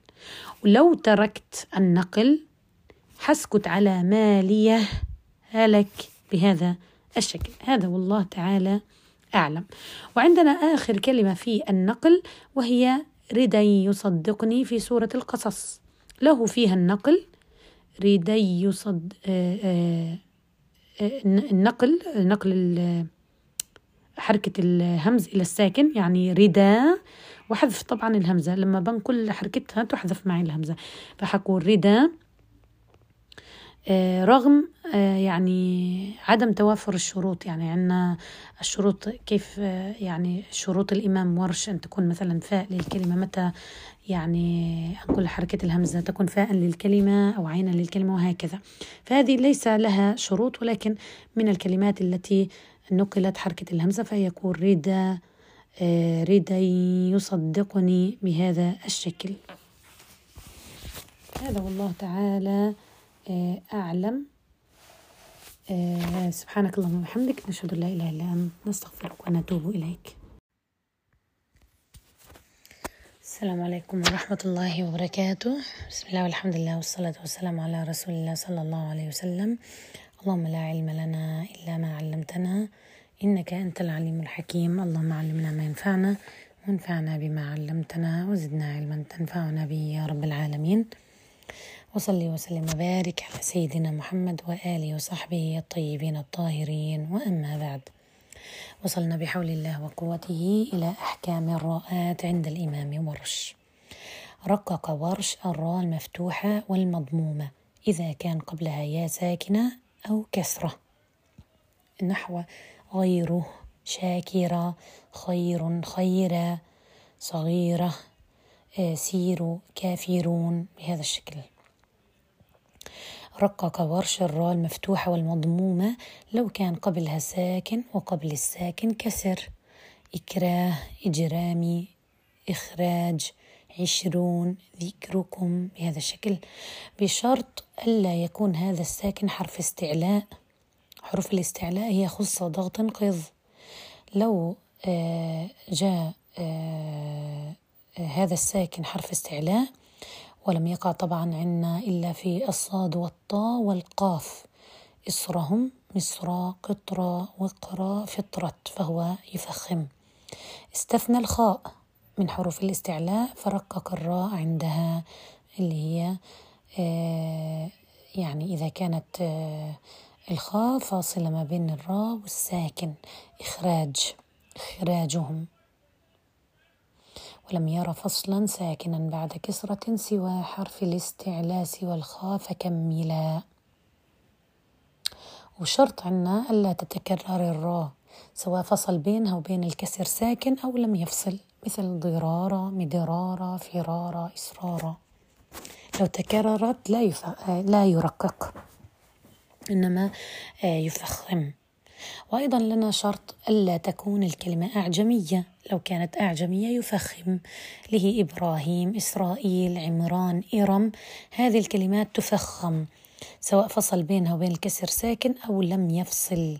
وفخمها في الأعجمي وفي إرم وتكريرها حتى يرى متعدلا. وعندنا شرط أيضا أنه يمتنع ترقيق الراء إذا جاء بعدها حرف استعلاء. قلنا حروف الاستعلاء خص ضغط قذ. فلو جاء بعدها حرف استعلاء سواء فصل بينها وبين الكسر ساكن أو لم يفصل فيمتنع عنا الترقيق مثل صراط إعراض فراق إشراق أو الإشراق بالأحرى. آه، وما آه، حرف الاستعلاء بعد فراؤه لكلهم التفخيم فيها تذللا قرأ ورش بترقيق الراء الأولى من لفظ بشرر لترقيق الراء الثانية. نقول الترقيق من أجل الترقيق لأن الراء الثانية عندنا فيها تنوين كسر والكسر موجب للترقيق. فتقرأ وصلا بترقيق الراء الثانية المكسورة والترقيق الأولى آه، لترقيق الراء الثانية المكسورة. الترقيق من أجل الترقيق فحيقول بشرر وبترقيق الثانية وقفا بشرر تبعا لترقيق أيضا الأولى وفيه شرر عنه يرقق كلهم. وفي الوقف أيضا رققنها لتعدلا قرأ ورش بالتفخيم والترقيق في لفظ حيران له وجهان وحيران بالتفخيم بعض تقبلا قرأ ورش بالتفخيم والترقيق في كلمات آه، نقول باب ذكرى وأخواتها ذكرى سترى صهرى إمرى حجرى وزرى. فلو أتت مع بدل لنا في البدل. قصر البدل آه، نقول وجهان في ذكرى. توسط البدل لنا التفخيم فقط. طول البدل لنا وجهان في ذكرى يعني تفخيم الراء وترقيق الراء. مثلا لو آه، اجتمع معي بدل مع كلمة ذكرى كذكركم آباءكم أو شد ذكرى أو ذكرى كذكركم آباءكم أو شد ذكرى بالتفخيم فقط لأني وسطت في البدل. ثم الطول كذكركم آباءكم أو ذكرى أو أشد ذكرى. آه، في طول البدل لنا وجهان في ذكرى.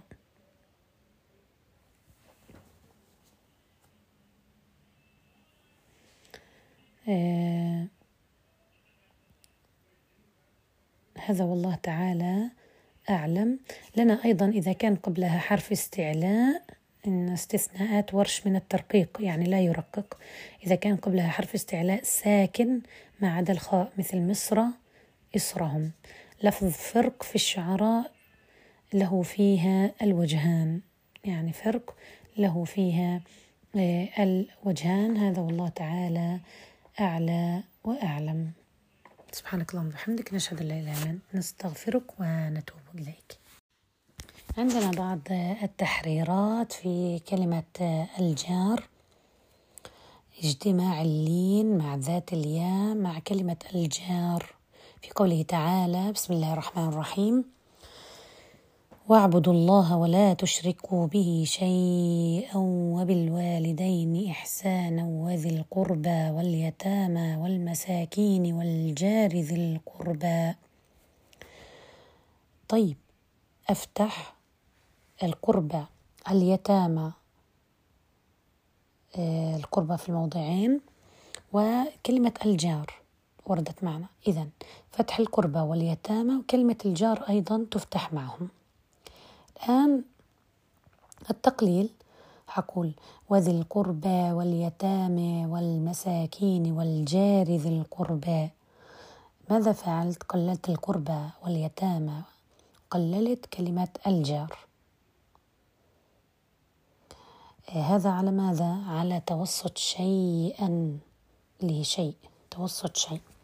الآن حرجع مرة أخرى وحآتي بشيء على ستة ولا تشركوا به شيئا وبالوالدين إحسانا وذي القربى. برجع بفتح القربى واليتامى.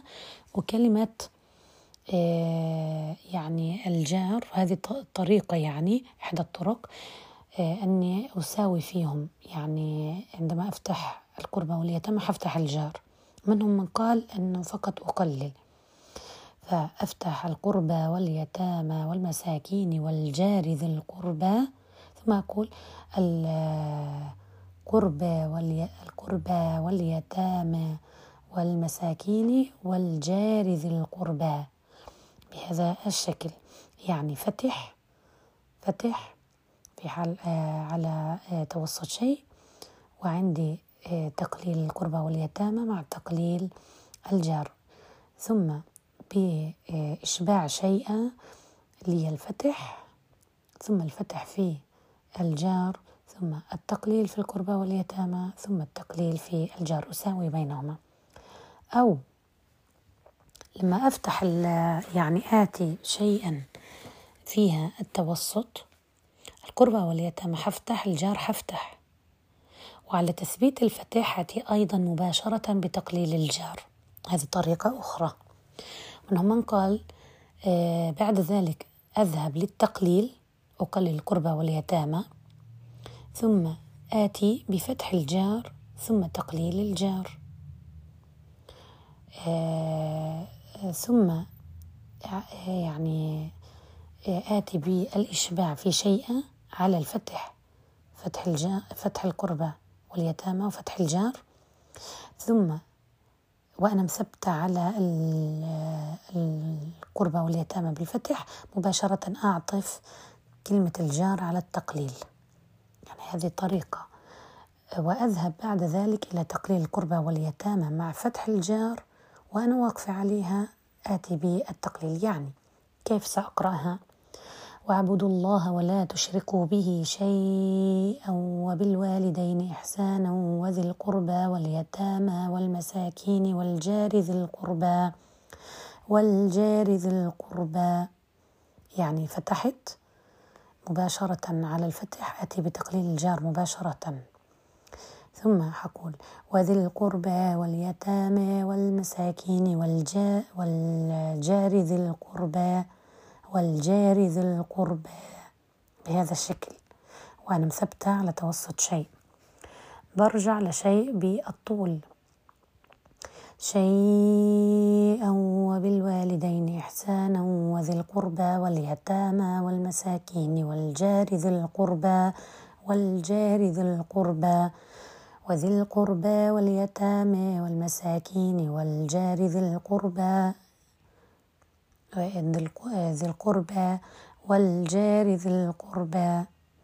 على فتحها آتي ب يعني أنا سبحان الله يعني أتيت بالفتح بالبداية نعيد على طول شيء نعيد بالفتح وذي القربى واليتامى والمساكين والجار ذي القربى والجار ذي القربى وذي القربى واليتامى والمساكين والجار ذي القربى.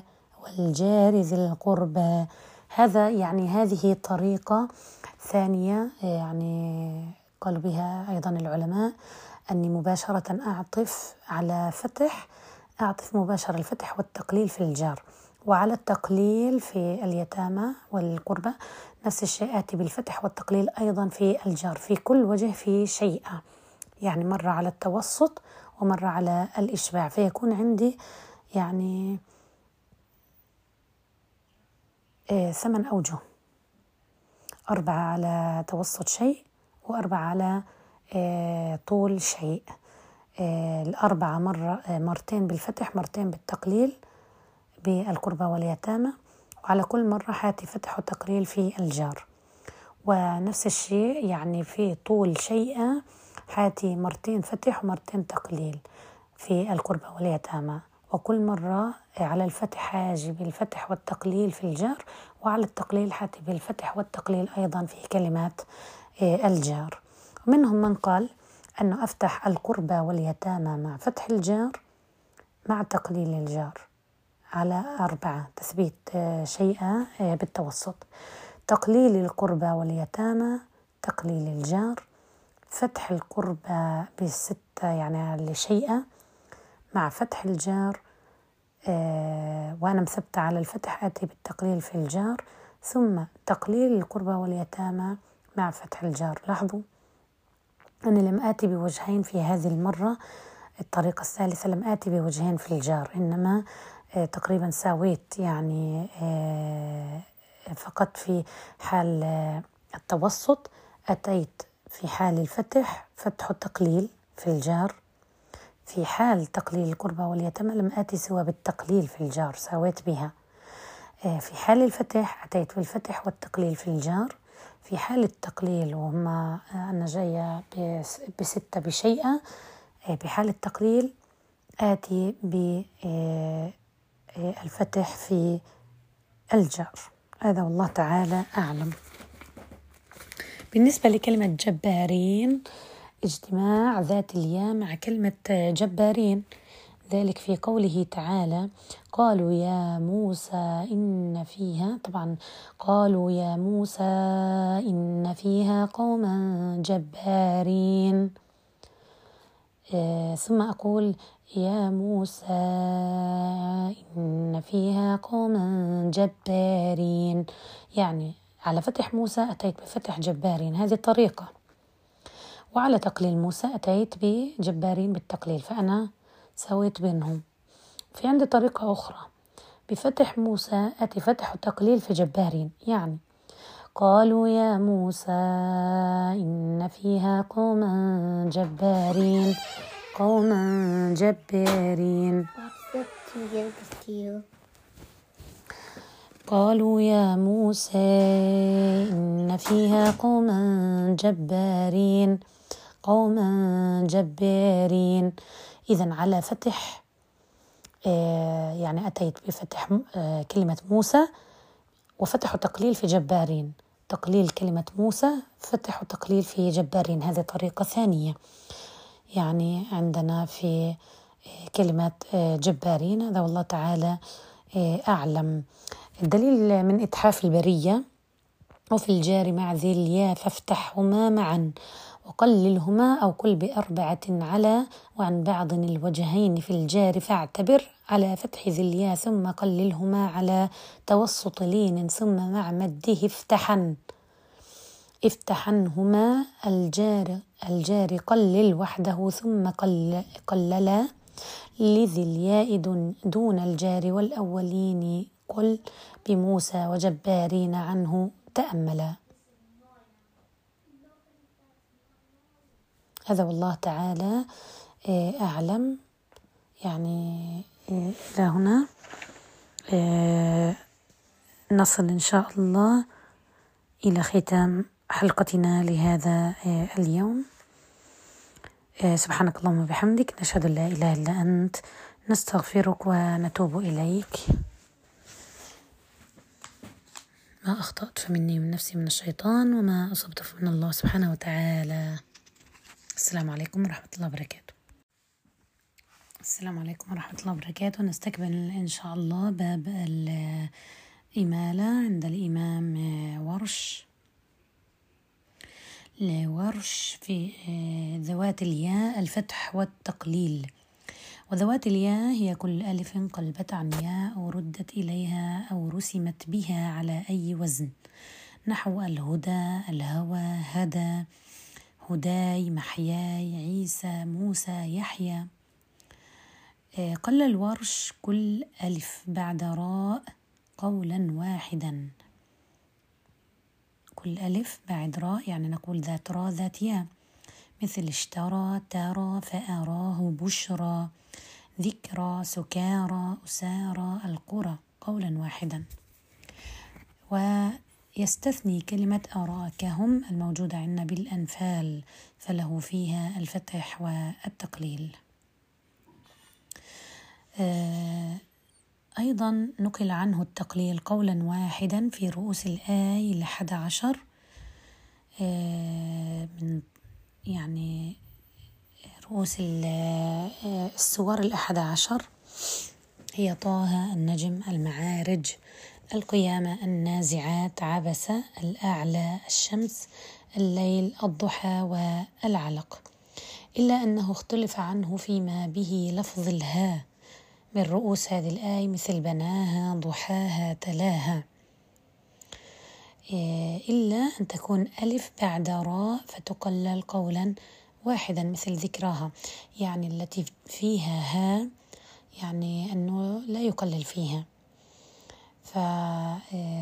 فتكون يعني التقليل قولا واحدا في كلمة كلمة واحدة مستثنات وهي ذكراها لأنه هذه ألف آه، وفيها راء أيضا. روى التقليل قولا واحدا في كل ألف بعدها راء متطرفة مجرورة. شرط أن تكون هذه الراء مجرورة يعني مكسورة مثل ديارهم. أو بارها حمارك. واختلف عنه في كلمتان جبارين والجار فله فيها الفتح والتقليل. مغلبين طبعا التقليل. واستثني من ذلك كلمات وهي أنصاري تماري الجواري. أنصاري تماري آه، الجواري آه، فهذه مختلف فيه آه، عنها.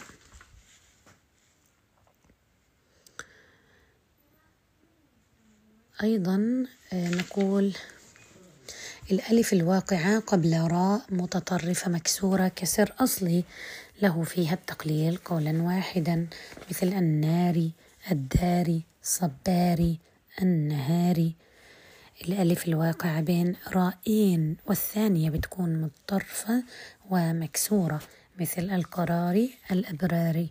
فله فيها التقليل قولا واحدا. آه، فواتح السور الحاء والراء يقلل فيها.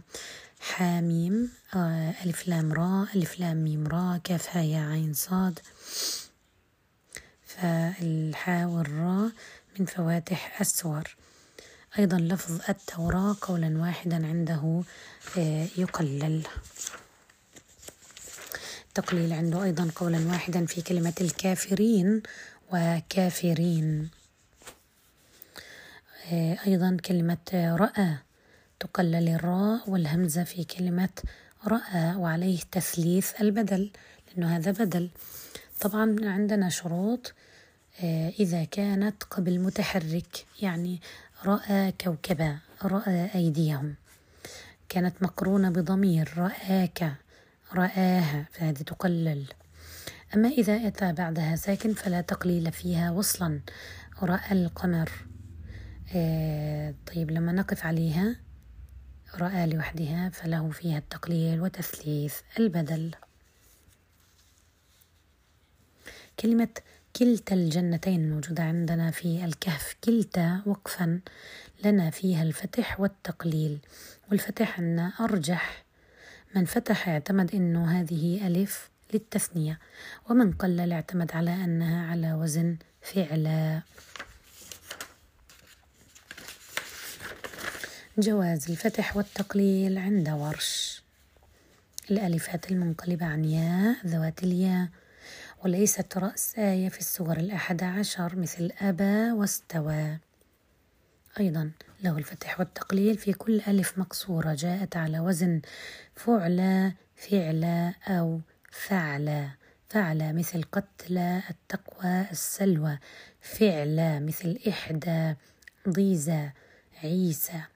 فعلى مثل الدنيا القربى موسى. أيضا له الفتح والتقليل كل ألف مقصورة جاءت على وزن فعالة أو فعالة فعالة مثل كسالى فعالة مثل أيام يتامى حوايا. كل ما رسم بالياء ما عدا. زكاة حتى على إلى لدى فهذه ليس فيها التقليل.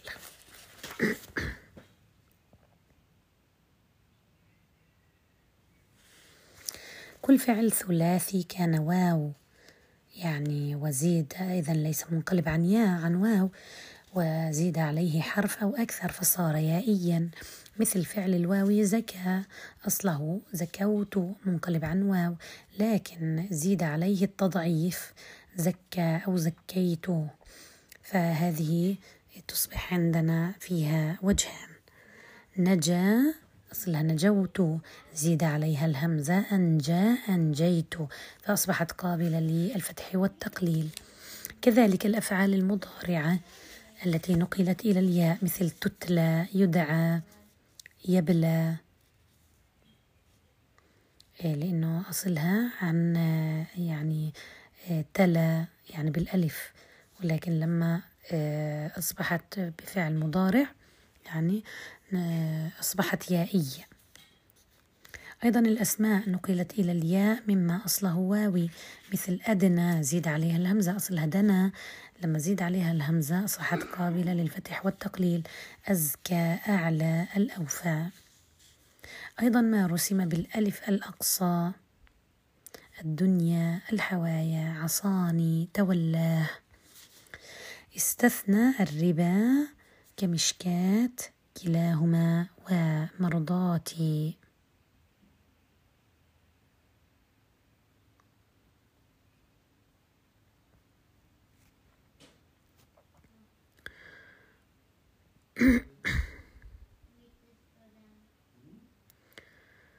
آه، أيضا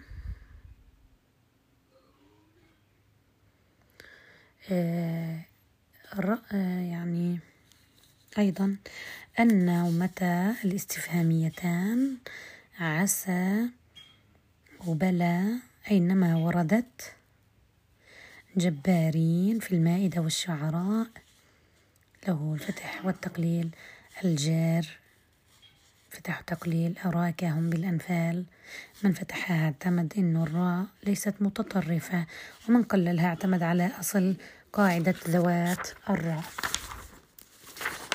أيضا عندنا آه، آه، التقليل وقفا. عندنا قاعدة هامة التقليل وقفا فقط في الحالات التالية. الألف الممالة أو المقللة التي تقع قبل ساكن. طبعا لالتقاء الساكنين حتسقط مثل عيسى بن مريم. فلا أقول عيسى عيسى بن مريم. فإذا تسقط عندنا الألف لالتقاء الساكنين لكن لما أقف عليها حقول عيسى. كذلك هدى. أما بالوصل هدى للمتقين فتسقط لالتقاء الساكنين فليس فيها. آه، التقليل وصلا إنما فقط في حال الوقف. عندنا بعض التحريرات. آه، فتح ذوات الياء. يأتي الفتح على القصر والإشباع للبدل. تقليل ذوات الياء يأتي معنا حين توسط البدل وإشباع البدل. آه، كلمة الجار. بسم الله والحمد لله والصلاة والسلام على رسول الله صلى الله عليه وسلم. اللهم لا علم لنا إلا ما علمتنا إنك أنت العليم الحكيم. اللهم علمنا ما ينفعنا وانفعنا بما علمتنا وزدنا علما تنفعنا به يا رب العالمين.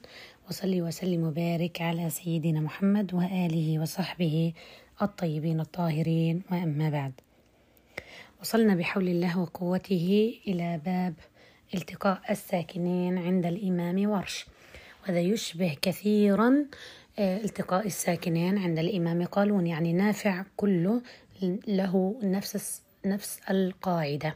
بمعنى إذا التقى ساكنان في كلمتين كان الساكن الأول في آخر الكلمة الأولى والساكن الثاني في أول الكلمة الثانية بشرط. كون الكلمة الثانية فعل أول همزة وصل تضم عند الابتداء وثالثه مضموم ضما لازما يعني أن حركة الضم أصلية. ف... فعلى هذه الشروط يضم الساكن الأول مثال ذلك فما نضطر فما نضطر ولقد استهزئ وقال تخرج وقال تخرج بهذا الشكل. الساكن الأول الذي يضم آه، لورش مثل آه، آه، الذي يضم عند قالون نفس القاعدة في عموم القرآن طبعا بالشروط المتقدمة. وله ست حروف مجموعة في قول بعضهم نلت ودا وهي النون واللام والتاء والواو والتنوين. وهذه أمثلة على ذلك اللي هي مثلا فمن اضطر قل ادعوا وقال تخرج أو انقص منه ولقد استهزئ خبيثة وجتثت أقولها بهذا الشكل. ما عدا هذه الشروط فيكسر أول الساكنين وهو إذا كان الكلمة الثانية اسم مثل إن امرؤ غلبت الروم أو كان فعل ثالثه مضموم ضما عارضا مثل أن اتقوا أن امشوا يعني امشوا أصلها مشيوا. حذفت الياء للتخفيف وضمت الشين لمناسبة الواو. فأصبحت إيش؟ يعني هذا الضم ليس ضما أصليا إنما عارض. فنكسر الساكن الأول أن امشوا. أو كان ثالثه مفتوح وقل اعملوا. اعملوا أو كان ثالثه مكسور مثل أن اضرب أن اضرب. الآن إن كان الساكن الأول حرف مد ولين مثل الأعلى الذي ولا تقتلوا النفس ولا تستوي الحسنة فيحذف عنا حرف المد واللين للتخلص من التقاء الساكنين. معنى اللين يعني الواو أو الياء سواكن قبلهم مفتوح. طب حرف المد ألف أو الواو أو الياء قبلهم سواكن طبعا قبلهم حركة آه، مجانسة يعني الألف قبلها الفتح الواو قبلها الضم والياء قبلها الكسر. آه، آه، فعندنا في هذه الحالة يحذف حرف المد أو اللين للتخلص عنا من التقاء الساكنين. وأشار ذلك آه، يعني أشار بعضهم بقوله إن ساكنان التقى يكسر ما سبق وإن يكن لينا فحذفه أحق.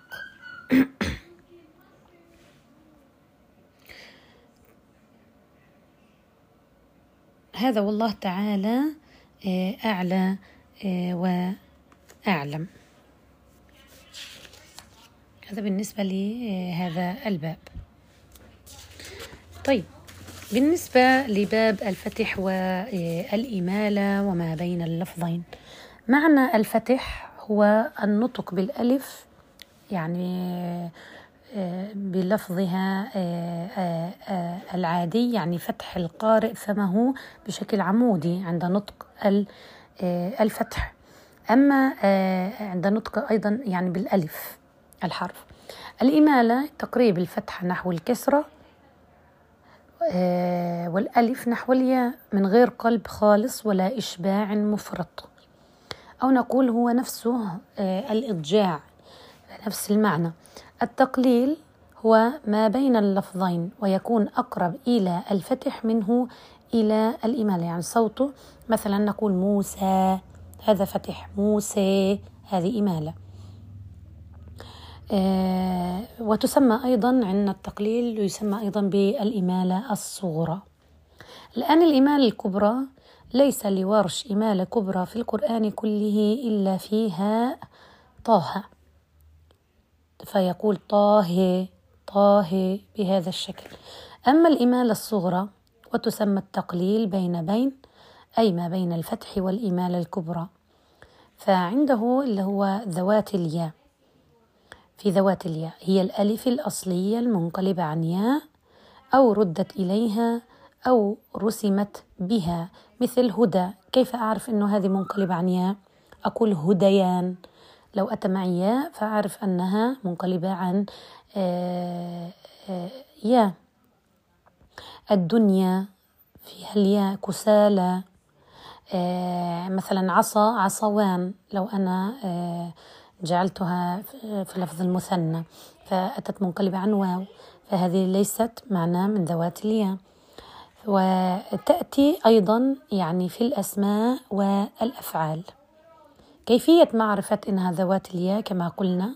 مثلا لو كان في الأسماء فعليك بتثنياتها مثل فتى فتيان أعمى أعميان عصا عصوان صفا صفوان. أما لو كانت في الأفعال فننسبه إلى أنفسنا. رمى رميت. فأتى معني معي إذا هذه منقلبة عنية سعى سعيت بهذا الشكل. الآن آه، عندنا آه، يعني الدليل مثلا في الشاطبية وتثنية الأسماء تكشفها وإن رددت إليك الفعل صادفت منهلا. الآن الكلمات الواوية. هناك ثلاثة عشر كلمة في القرآن. الألف فيها أصلها واو وجمعها الإمام المتولي في قوله عصى شفاء الصفاء أبى أحد سنة ما زكى منكم خلا وعلى ورد. عفا ونجا كل معبدا ودنا دعا جميعا بواو ولا تمال لدى أحد. نعيد مرة أخرى. عصى شفا إن الصفا أبى أحد. سنا ما زكى منكم خلا وعلى ورد. عفا ونجا كل معبدا ودنا دعا جميعا بواو ولا تمال لدى أحد. هذه يعني اللي بحب أنه يحفظها يكون سهل عليه أنه يعرف أن هذه أصلها واوية وليس آه، يعني فقط ثلاثة عشر كلمة في القرآن آه، فقط. الآن التقليل. بسم الله الرحمن الرحيم. آه، والصلاة والسلام على خير الأنبياء والمرسلين محمد صلى الله عليه وسلم. بحول الله وقوته وصلنا إلى أحكام اللامات عند الإمام ورش. غلظ ورش اللام بثلاثة شروط. طبعا الأصل في اللام أنها تكون مرققة إلا عند الإمام ورش له فيها شروط للتفخيم. آه غلظ ورش اللام بثلاث شروط. أولا أنها تكون هي مفتوحة أن يقع قبلها الصاد أو الطاء أو الظا يعني هذه الحروف المستعلية المطبقة. أن يكون أحد هذه الحروف مفتوح أو ساكن. إذا تكون هي مفتوحة آه، يكون أحد هذه الحروف مفتوح أو ساكن وأن يقع آه، اللي هي الحروف هذه الصاد والطاء والظاء تقع قبل اللام. أمثلة ذلك الصلاة. ظللنا مطلع. ظل. يوصل. آه، بظلام. الطلاق. إصلاح يقول بهذا الشكل. وغلظ ورش فتح لام لصادها أو الطاء أو للظاء قبل, قبل تنزل. إذا فتحت أو سكنت كصلاتهم ومطلع أيضا ثم ظل ويوصلا يجوز لورش الترقيق والتغليظ في ثلاث حالات. إذا حالت الألف بين الطاء واللام يعني لو جت ألف ما بين الطاء واللام مثل أفطال عليكم العهد حتى طال عليهم العمر فطال عليهم الأمد فله فيها الترقيق والتغليظ. طبعا التغليظ هو المقدم. إذا حالت يعني على مذهبه. وإذا حالت الألف بين الصاد واللام مثل فصال يصالح فله فصال وفصال يصالح. يصالح يصالح بهذا الشكل. وفي طال خلف مع فصال خلف يعني وجهان. يجوز لورش الترقيق والتغليظ في ثلاث حالات. إذا كانت اللام متطرفة مفتوحة واقعة بعد أحد الأحرف الثلاثة عند الوقف. الأحرف الثلاثة اللي ذكرناها اللي هي الصاد والطاء والظاء فإذا كانت اللام متطرفة ومفتوحة واقعة بعد أحد الأحرف الثلاثة عند الوقف فله فيها الترقيق والتغليظ. وقد وقعت في ستة ألفاظ يوصل فصل فصل بطل ظل فصل. والتغليظ عندنا أيضا هو المقدم. وفي طال خلف مع فصالا وعندما يسكن وقفا والمفخم فضل. يعني المفخم تفخيم مقدم. يجوز لورش الترقيق والتغليظ في ثلاث حالات. إذا كانت اللام واقعة بعد الصاد وبعدها ألف منقلبة عن ياء إذا لم تكن رأس آية. قد وردت في مصلى يصلاها مذمومة ويصلى سعيرة يصلى النار الكبرى تصلى نارا حامية لا يصلاها آه سيصلى نارا ذات لهب يتعين مع التغليظ الفتح يعني لما نغلظ اللام ح آه نفتح إيش؟ ذات الياء. ومع الترقيق التقليل. لماذا؟ لأن التغليظ حيرتفع معنا اللسان فالذي يناسب رفعة اللسان هو الفتح لأنه مرتفع اللسان فمباشرة يفتح يعني فتح الفم يكون أسهل من الاستفال يعني أنا آتية صعود صعود. أما التقليل حينزل معاه الفك لأسفل. فكيف يعني يكون تغليظ يعني ارتفاع لسان مع استفال يعني من فوق لتحت؟ يكون صعب بالنطق. آه مثلا آه مصلى يعني كيف سأتي بها؟ ستكون صعبة على اللسان. فيها عسر. لذلك الترقيق كان أولى في حال أنا قللت ذات اليام. والتغليظ مع الفتح طبعا هو المقدم. إذا دائما التغليظ يعني على مذهب ورش أنه يغلظ اللامات فهو المقدم عنده. أما إذا كانت رأس آية فلورش التقليل فقط في رؤوس الآي وبذلك, وبذلك يتعين الترقيق مع التقليل. إذا كما اتفقنا الترقيق يناسبه التقليل في رؤوس الآي فلا صدق ولا صلى صلى وذكر اسم ربه فصلى عبدا إذا صلى بهذا الشكل وحكم ذوات الياء منها كهذه وعند رؤوس الآي ترقيقها اعتلى يعني الترقيق مع إيش؟ مع آه، تقليل ذوات الياء عند رؤوس الآي وصلنا إن شاء الله بعد ذلك إلى ياءات الإضافة. هي الياء الزائدة الدالة على المتكلم وهي ليست لام الفعل ولا من نفس أصل الكلمة ولكنها تكون زائدة كالها والكاف في كونها آه، زيادة عن الكلمة مضافة إليها. كل موضع تليه يرى ذلك الموضع محلا لدخول الهاء والكاف. مثلا نفسي أستطيع أن أقول نفسك ونفسه. إذا هذه نقول عنها أن هي إضافة. آه، إني إنك أو إنه. آه، فماذا له في الإضافة؟ قرأ ورش بفتح ياء الإضافة لو وقعت قبل همزة القطع المفتوحة. يعني مثلا إني أخاف إني أعلم إني أرى. واستثنى طبعا بعض المواضع مثل قال ربي أرني أنظر إليك بالإسكان. آه، لأنه ياءات الإضافة هي دائرة ما بين الفتح والإسكان بين القراء.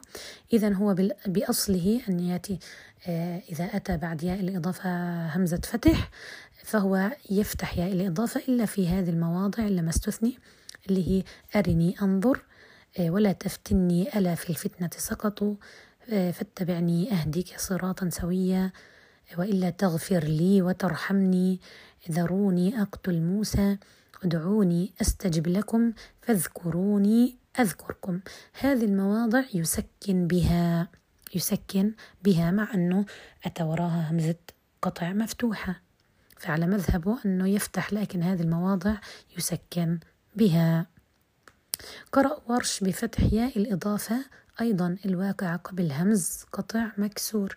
يعني همزة القطع تكون عندنا مكسورة مثل من ياء آه، من ياء إنك ربي إلى صراط نفسي إن. إلا ما استثني. إذا الأصل أنه يفتح. إلا يصدقني إني أنظرني آه، أنظرني إلى بالأعراف والحجر وصاد. أخرتني إلى أخرتني إلى بالمنافقين. آه، ذريتي إني بالأحقاف تدعونني إليه بيوسف تدعونني إلى بغافر تدعونني إليه أيضا بغافر. فهذه المواضع أسكنها. قرأ ورش بفتح ياء الإضافة الواقعة قبل همزة قطع مضمومة. إني أعيذها. إني أمرت. إني أريد. واستثنى فقط موضعان بأنه يسكن. بعهدي أوفي. آتوني. أفرغ الموجودة بالبقرة. وبعهدي أوفي ب آه، عفوا بعهدي أوفي بالبقرة. آتوني أفرغ بالكهف فهذه يسكن هذان الموضعان. قرأ ورش أيضا بفتح ياء الإضافة لو كان بعدها لام تعريف عهدي الظالمين أراد أرادني الله فهو يفتح هذه آه، الياء. طبعا لالتقاء الساكنين. قرأ ورش أيضا بفتح ياء الإضافة لو كان بعدها همزة وصل مجردة من اللام. لنفسي يذهب في ذكر يذهب إن قومي اتخذوا من بعدي اسمه واستثنى عندنا المواضع الآتية.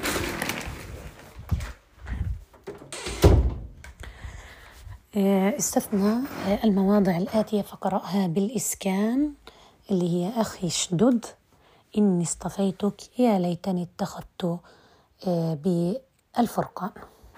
عندي أخي اشدد بطه إني اصطفيتك بالأعراف. يا, ليت يا ليتني اتخذت بالفرقان. أسكن ورش ياءات الإضافة. إذا لم يكن بعدها همزة قطع ولا وصل باستثناء تسع كلمات قرأها بالفتح. آه قلنا أنه عندنا أسكن ورش ياءات الإضافة. لو لم يكن بعدها همزة قطع ولا وصل باستثناء تسع كلمات قرأها بالفتح وكلمة بالخلاف وهي محياي بالأنعام فتح ورش الياء بخلاف. يعني مرة حيقول محياي ومرة حيقول محياي ولما يسكنها حينتج عنها مد لازم يمد مقدار ست حركات حسب مذهب ورش في آه، المد. آه، آه، ولأنه هذا مد لازم المد اللازم متفق عليه أنه يمد ست حركات. الكلمة الثانية وجهي في آل عمران والأنعام. بيتي في غير نوح وهو آه، بيتي للطائفين بالبقرة والحج. ولي دين بالكافرون. ومماتي لله بالأنعام. ومن معي الشعراء. وليؤمنوا بي لعلهم يرشدون البقرة. وإن لم تؤمنوا لي فاعتزلون بالدخان ولي فيها مآرب بطه وما لي لا بياسين.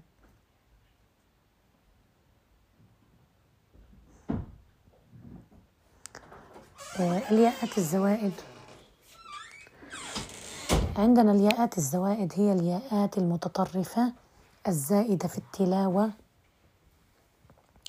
على رسم المصاحف العثمانية أثبت ورش الياءات الزوائد ونقول أنها ياء زائدة عن بنية الكلمة آه، ورسمت زائدة في المصاحف يعني آه، المصاحف العثمانية.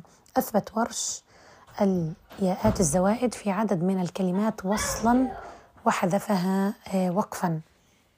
نحو الداعي إذا دعاني أخرتني إلى ألا تتبعني.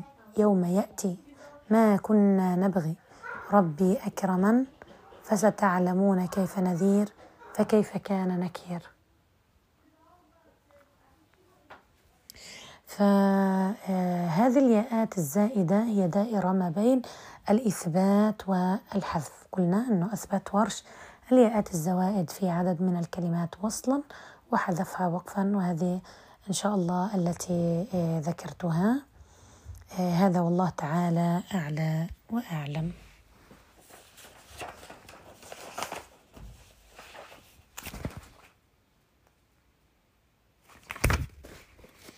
باب الإظهار والإدغام عند الإمام ورش.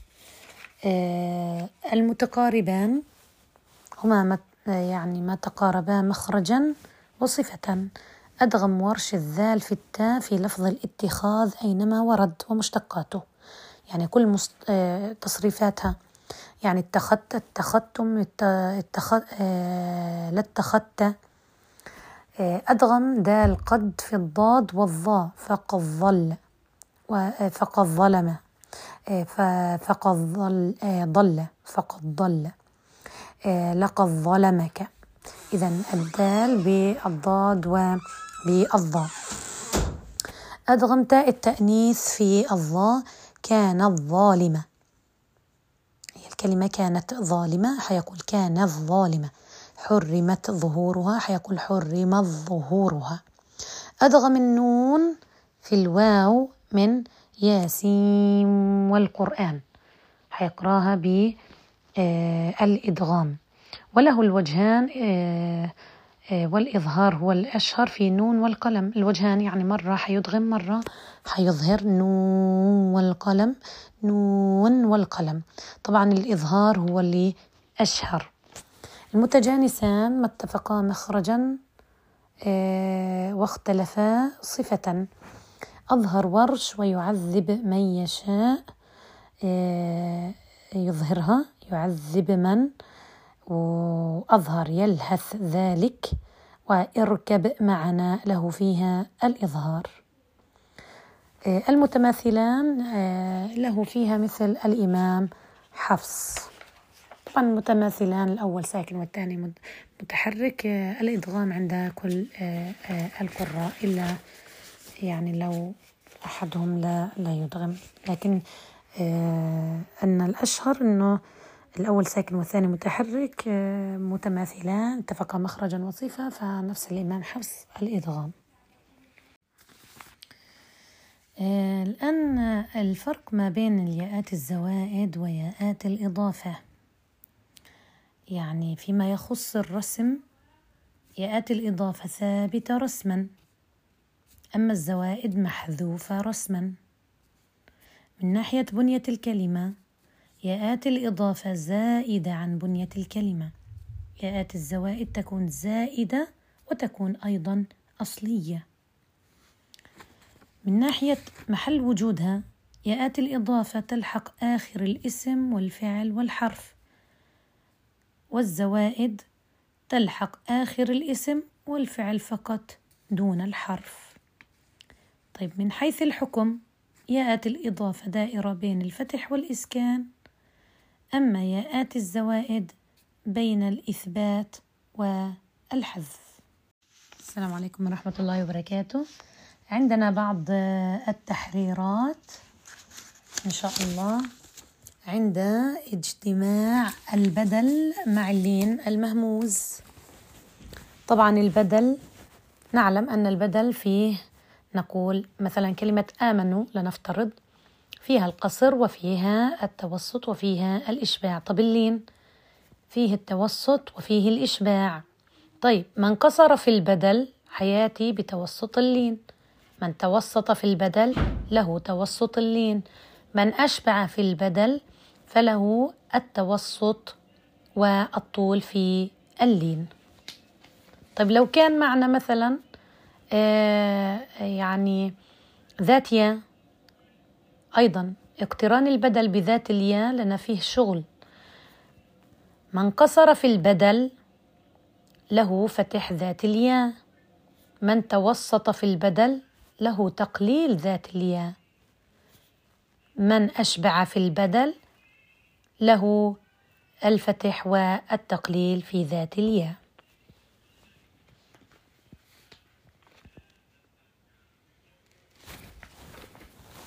أيضا.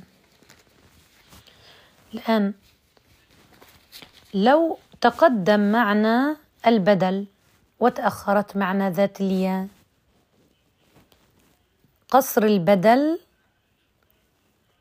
ذات الياء هات بها بالفتح. مثلا وإذ قلنا للملائكة اسجدوا لآدم فسجدوا إلا إبليس أبى واستكبر. آدم مع أبى. فتح يعني آدم عفوا قصر البدل أبى ذات يا حفتح فيها. كل مرة حرجع للبدل لن أعطف من عند ذات الياء. كل مرة حرجع للبدل. حرجع لآدم مرة أخرى حاتي بتوسط البدل. ثم آه، تقليل ذات الياء. ثم حرجع مرة أخرى للبدل حاتي بإشباع البدل. ثم أبى فتح. ثم تقليل وأنا إيش؟ على الموضع. وأنا في أبى أقول إلا إبليس أبى إلا إبليس أبى بهذا الشكل. هذا في حال لو تقدم البدل. الآن لو عكسنا آه، الموقع يعني ذات الياء هي التي تقدمت على البدل. هنا نثبت ذات الياء بالفتح ونعطف البدل. يعني فتلقى آدم من ربه كلمات فتاب عليه. إنه هو التواب الرحيم. فتلقى آدم. فتلقى فتحتها آدم أتيت بها على القصر. حقول فتلقى آدم. آدم. على فتح تلقى حاتي بقصر آدم البدل فيها. ثم الطول وأنا واقفة على كلمة آدم. أعطف على المكان. وأنا مثبتة بفتح ذات الياء. ثم حرجع مرة أخرى إلى ذات الياء. حاتي بتقليلها. فتلقى آدم آدم. حاتي بتقليل ذات الياء. حاتي بتوسط آدم ثم الإشباع في آدم يعني اللي هو البدل. إذا لاحظوا إنه الذي يتقدم, يتقدم متى ما انعكست مع الأدوار يختلف طريقة العطف. إذا لو تقدم البدل وتأخرت ذات الياء كل مرة حرجع للبدل. كل واحد إيش بناسبه؟ حيمشي كل واحد لوحده. لكن لو عكسنا الأدوار وتقدمت معي ذات الياء على البدل حاعطف من عند البدل وليس من عند ذات الياء. حثبت ذات الياء على الفتح حاتي على ما يناسب الفتح وهو آه، القصر والإشباع. وعلى تقليل ذات الياء ما يناسب التقليل التوسط وإشباع البدل. الآن لو اجتمع معنا ذات ياء مع لين مهموز. على فتح ذات الياء لنا من الذي يفتح؟ الذي يفتح يناسبه إيش؟ آه من يفتح ذات الياء. حيوسط معايا في اللين وحيمد في اللين. من الذي يفتح في ذات الياء؟ قصر البدل وطول البدل. اللي يقصر البدل حيفتح معي ذات الياء حيوسط معايا باللين. الذي آه، آه، آه، يقلل ذات الياء ولو اجتمع معي أيضا بدل قلل ذات الياء. من الذي يقلل؟ هم من الذين يوسطون في البدل. يوسط في البدل يقلل ذات الياء يأتي بتوسط اللين. وأيضا من قلل في ذات الياء أيضا حيشبع معايا في اللين وحيطيل في البدل لو كان عندنا بدل آه، بالطول مثلا هو الذي خلق لكم ما في الأرض جميعا ثم استوى إلى السماء فسواهن سبع سماوات. وهو بكل شيء عليم. أنا عندي استوى عندي فسوى. كلاهما ذوات ياء. شيء هذا إيش؟ لين. اذا فتحت استوى فسوى يعني ذات الياء وسطت في شيء. وأيضا حمد لأنه من يفتح أيضا ذات الياء يشبع أيضا في اللين. فحقول وهو بكل شيء عليم على الطول. ثم حرجع مرة أخرى. ثم استوى إلى السماء فسواهن سبع سماوات. وهو بكل شيء عليم. وهو بكل شيء عليم. إذا الذي قلل في ذات الياء التالي على شيء وإيش؟ وسط بها وأيضا أعطاها الطول. إذا التوسط و المد في اللين.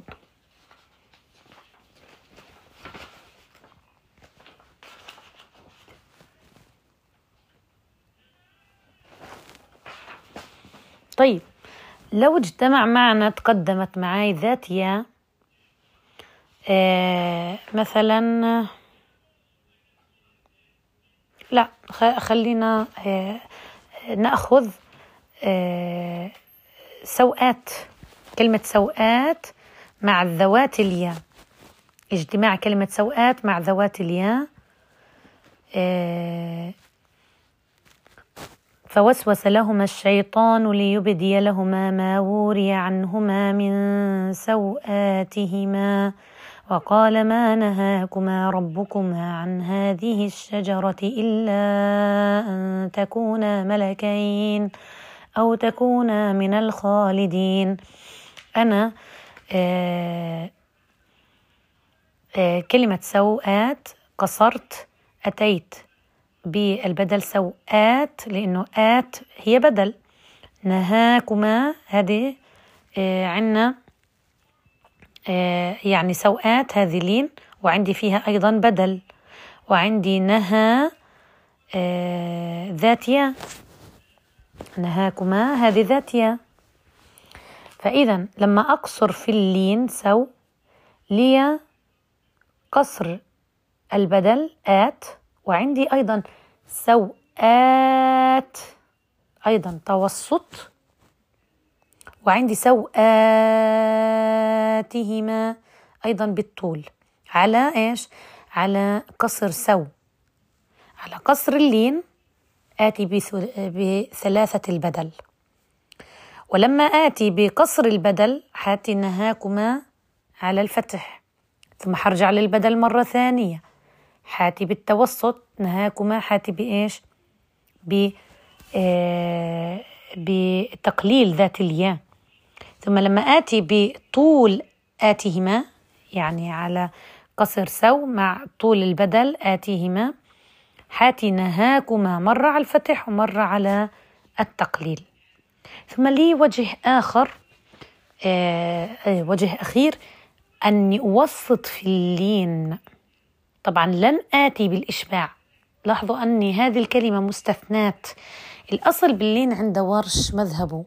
أنه يوسط ويشبع. لكن في هذه الكلمة وشبيهتها يعني في آية أخرى أنه يقصر ويوسط ولا يشبع فيها.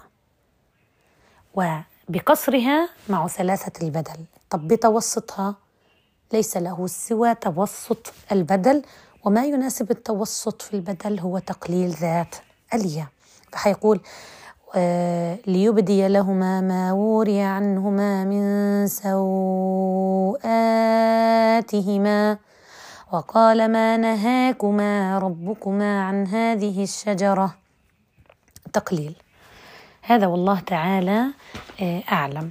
عندنا آية أخرى شبيهة بها لكن إيش؟ تقدمت ذات الياء على كلمة سوءات. هي فدلاهما بغرور. فلما ذاقا الشجرة بدت لهما سوآتهما وطفقا يخصفان عليهما من ورق الجنة. من ورق الجنة. المعذرة على الصوت. الله المستعان. إذا دلاهما. هذه ذاتية فدلا. آه، هذه ذاتية تقدمت معي على كلمة سوءات يعني على اللين وعلى آت اللي هي البدل الموجود فيها. فتح فدلناهما حياتي بإيش؟ بقصر سو مع ثلاثي مع آه، آتهما بإيش؟ آه، ما الذي يناسب فتح ذات الياء؟ حقصر وحأشبع في البدل مع قصر طبعا اللين سو وعلى ثم حرجع إلى آه، تقليل فدلاهما تقليل ذات الياء. ثم حاتي آه، سو على القصر. آه، ما الذي يناسب التقليل؟ التوسط والإشباع في البدل. ثم آخر شيء أني سآتي بتقليل ذات الياء مع توسط اللين سوآتهما. سو على التوسط اللين البدل آتهما على أيضا توسط البدل. لاحظوا ما يتقدم معي لما يتقدم ذات الياء. العطف دائما بيكون عندي من عند البدل. ولما يتقدم البدل فكل مرة حرجع للبدل حتى أعطف لو كان معايا في رأس الآية ذات. يا هذا والله تعالى أعلم. ولاحظوا عنا لما أنا يعني كلمة سو هذا اللين لم أشبع به إنما أتيت فقط بقصر سو وتوسط سو. قصر سو معها ثلاثي البدل توسط سو ليس لي سوى توسط البدل. هذا والله تعالى أعلى وأعلم. ما أخطأت فمني من نفسي ومن الشيطان وما أصبت فمن الله سبحانه وتعالى. سبحانك اللهم وبحمدك نشهد أن لا إله إلا أنت نستغفرك ونتوب إليك. هذا ما وفقني الله تعالى له في آه، آه، أصول الإمام ورش. نسأل الله يا رب القبول والإخلاص آه، ونسأل الله أن نكون توفقنا في طرح الأصول بطريقة سهلة وسلسة. والسلام عليكم ورحمة الله وبركاته. بسم الله والحمد لله والصلاة والسلام على رسول الله صلى الله عليه وسلم. اللهم لا علم لنا إلا ما علمتنا إنك أنت العليم الحكيم. اللهم علمنا ما ينفعنا وانفعنا بما علمتنا وزدنا علما تنفعنا به يا رب العالمين. وصلي وسلم وبارك على سيدنا محمد وعلى آله وصحبه الطيبين الطاهرين. وأما بعد عندنا بعض الألفاظ المخصوصة عند الإمام ورش في باب الهمز المفرد المتحرك. أنه يهمز كلمة البريئة كلمة زكرياء هزؤا كفؤا. وأيضا أبدل الإمام ورش الهمزة إلى ياء مفتوحة في لفظ لأهب فيقول ليهب. آه، أيضا آه، قرأ بحذف الهمزة في الصابئون فيقول الصابون. والصابئين يقول الصابين يضاهئون يقول يضاهون. عندنا حذف الإمام ورش آه، ورش الياء بعد الهمزة في لفظ اللائي. في ثلاثة مواضع. وله فيها في حال الوصل وجه واحد وفي حال الوقف عندنا وجهان. ففي حال الوصل آه، حيقول إذا تصبح عندي نقول إنه آه، آه، حذف الهمزة. عفوا حذف الإمام ورش الياء اللي بعد الهمزة. فبدل من أن يقول اللائي تصبح اللائي. ثم في حال الوصل حيسهل الهمزة مع الإشباع وهذا المقدم. اللائي ولدنهم اللائي ولدنهم فتصبح همزة مكسورة فقط. ثم آه، وعنا يعني آه، يسهل هذه آه، الهمزة. فحيقول اللائي ولدنهم بهذا الشكل.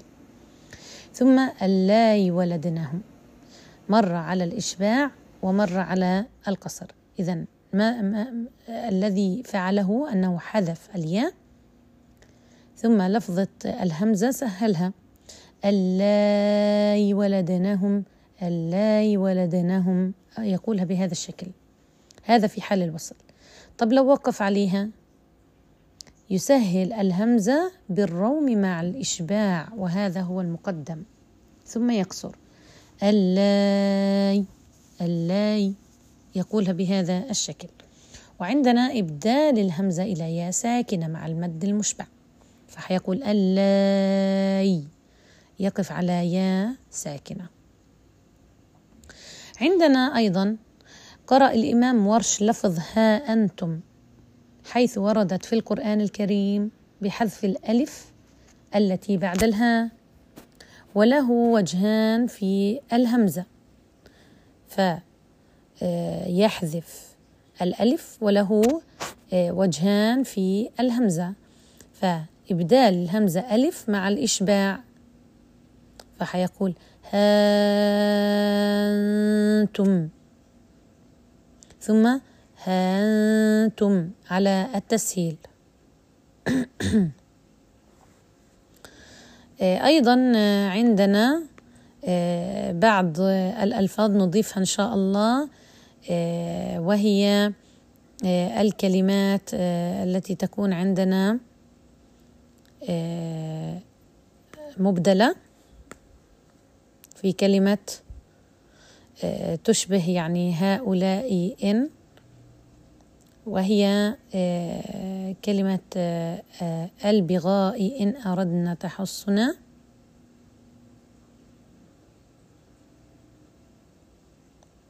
نأخذ هذه الكلمات تشبه كلمة البغاء إن. والنساء إن وللنبي إن. فعندنا في هذه الثلاث مواضع آه، إذا كانت الهمزتين متفقتين في الحركة وشرط أن يكون متحرك بحركة عارضة. يعني البغاء إن أردنا. نعرف أنه آه، ورش ينقل إن أردنا. فالنون عندنا أصلها ساكن لكنها حال النقل نقل حركة الهمزة لها أصبحت عندنا متحركة. ف آه، أصبح فيها يعني إبدال مع المد وإبدال مع القصر. فالإبدال مع المد ست حركات البغائين ردن هيقولها بهذا الشكل. البغائين ردن بإيش؟ بإبدال على الطول وإبدال على القصر. كذلك كلمة النساء إن اتقيتن. النساء إن النون ساكنة أصلها.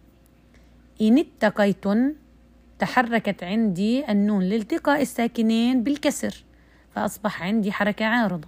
من أخذ بالأصل أشبع ست حركات أبدل على الإشباع ومن أخذ بأنه هذه حركة عارضة أبدل بحركتين. فحيقول النساء إن اتقيتن النساء إن اتقيتن. بهذا الشكل. للنبي إن أراد إن النون نفس الشيء يعني هذه الثلاث كلمات نفس نفس الكيفية أن النون كان أصلها سكون وتحركت لأنه آه، نقل آه، حركة الهمزة لها إن أراد إن أراد. فأصبح آه، عندي نون متحركة بفتح. يعني حركة عارضة. فمن أخذ بالأصل إنه أصل النون هذه ساكن أشبع أبدل على الإشباع. ومن أخذ إنه حركتها عارضة أبدل على القصر. فحيقول للنبي إن أراد للنبي إن أراد إن أراد بهذا الشكل بالقصر.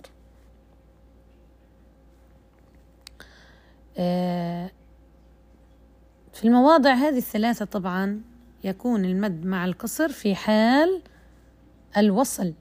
أما لو وقفت على الكلمة التي فيها الهمزة الثانية فليس لنا إلا الإشباع فقط. لماذا؟ لأنه ذهبت معي الحركة العارضة. لأنه لو وصلتها يصبح عندي حركة عارضة لكن لو وقفت على إن انتهى عندي سبب عروض هذه الحركة. ففقط لي الإشباع في حال الوقف. وأيضا يعني نزيد وجه التسهيل لأنه دائما هو يسهل في الهمزتين. النساء إن اتقيتن. أيضا للنبي راد. فهذا وجه التسهيل دائما. البغاء ردن إن ردن بهذا الشكل. إذا خلاصة الأمر أن هذه الثلاث كلمات عندي فيها التسهيل عندي فيها الإبدال مع الإشباع في حال الوصل و وفي حال الوقف أيضا والإبدال مع القصر في حال الوصل فقط ويسقط معي لو أنا وقفت عليها.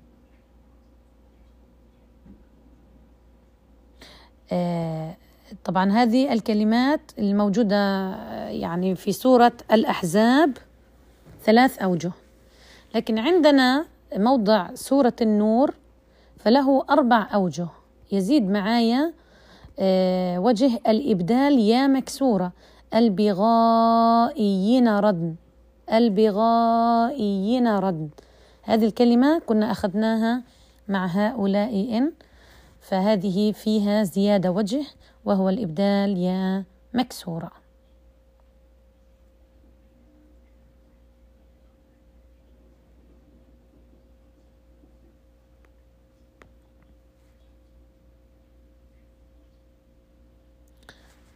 هذا والله تعالى أعلم. سبحانك اللهم وبحمدك. نشهد لا إله إلا أنت. نستغفرك ونتوب إليك. السلام عليكم ورحمة الله وبركاته. السلام عليكم ورحمة الله وبركاته. حنضيف إن شاء الله آه، بعض آه، التحريرات أيضا. في حال لو اجتمع معنا آه، مد البدل مع عارض للسكون. فمد البدل مع العارض للسكون. عندنا البدل في حال قصر البدل. لنا في العارض قصر وتوسط وإشباع. لو جمعت العارض مع آه، البدل فعند قصر البدل لنا الثلاثة أوجه في العارض. طيب وعند توسط البدل لنا فقط التوسط يعني أنا أساويه إما يجب أن يساويه أو يعلو عنه ولا يقل. عند توسط البدل لنا في العارض توسط وإشباع. وعند آه، طول آه، البدل ليس لي سوى الطول في العارض. إذا ننتبه لهذا الأمر أنه البدل آه، إما يجب أن يساوي العارض والعارض يكون يعني يساويه أو يعلو عنه ولا يقل. العارض لا يقل عن البدل. لماذا؟ حسب عندنا قاعدة أقوى المدود. يعني ف آه، الذي يكون أقوى أقوى المدود آه، لازم فما اتصل فعارض فذو انفصال فبدل. البدل أضعف شيء. العارض يجب أن يكون أقوى منه. فالعارض حيساوي معايا البدل في القصر فحياخد آه، قصر وتوسط وإشباع ويعلو عن هذا البدل. لكن في حال التوسط يساويه ويعلو عنه. في حال الإشباع يجب أن يساويه ولا يدنو عنه. هذا والله تعالى آه، أعلم.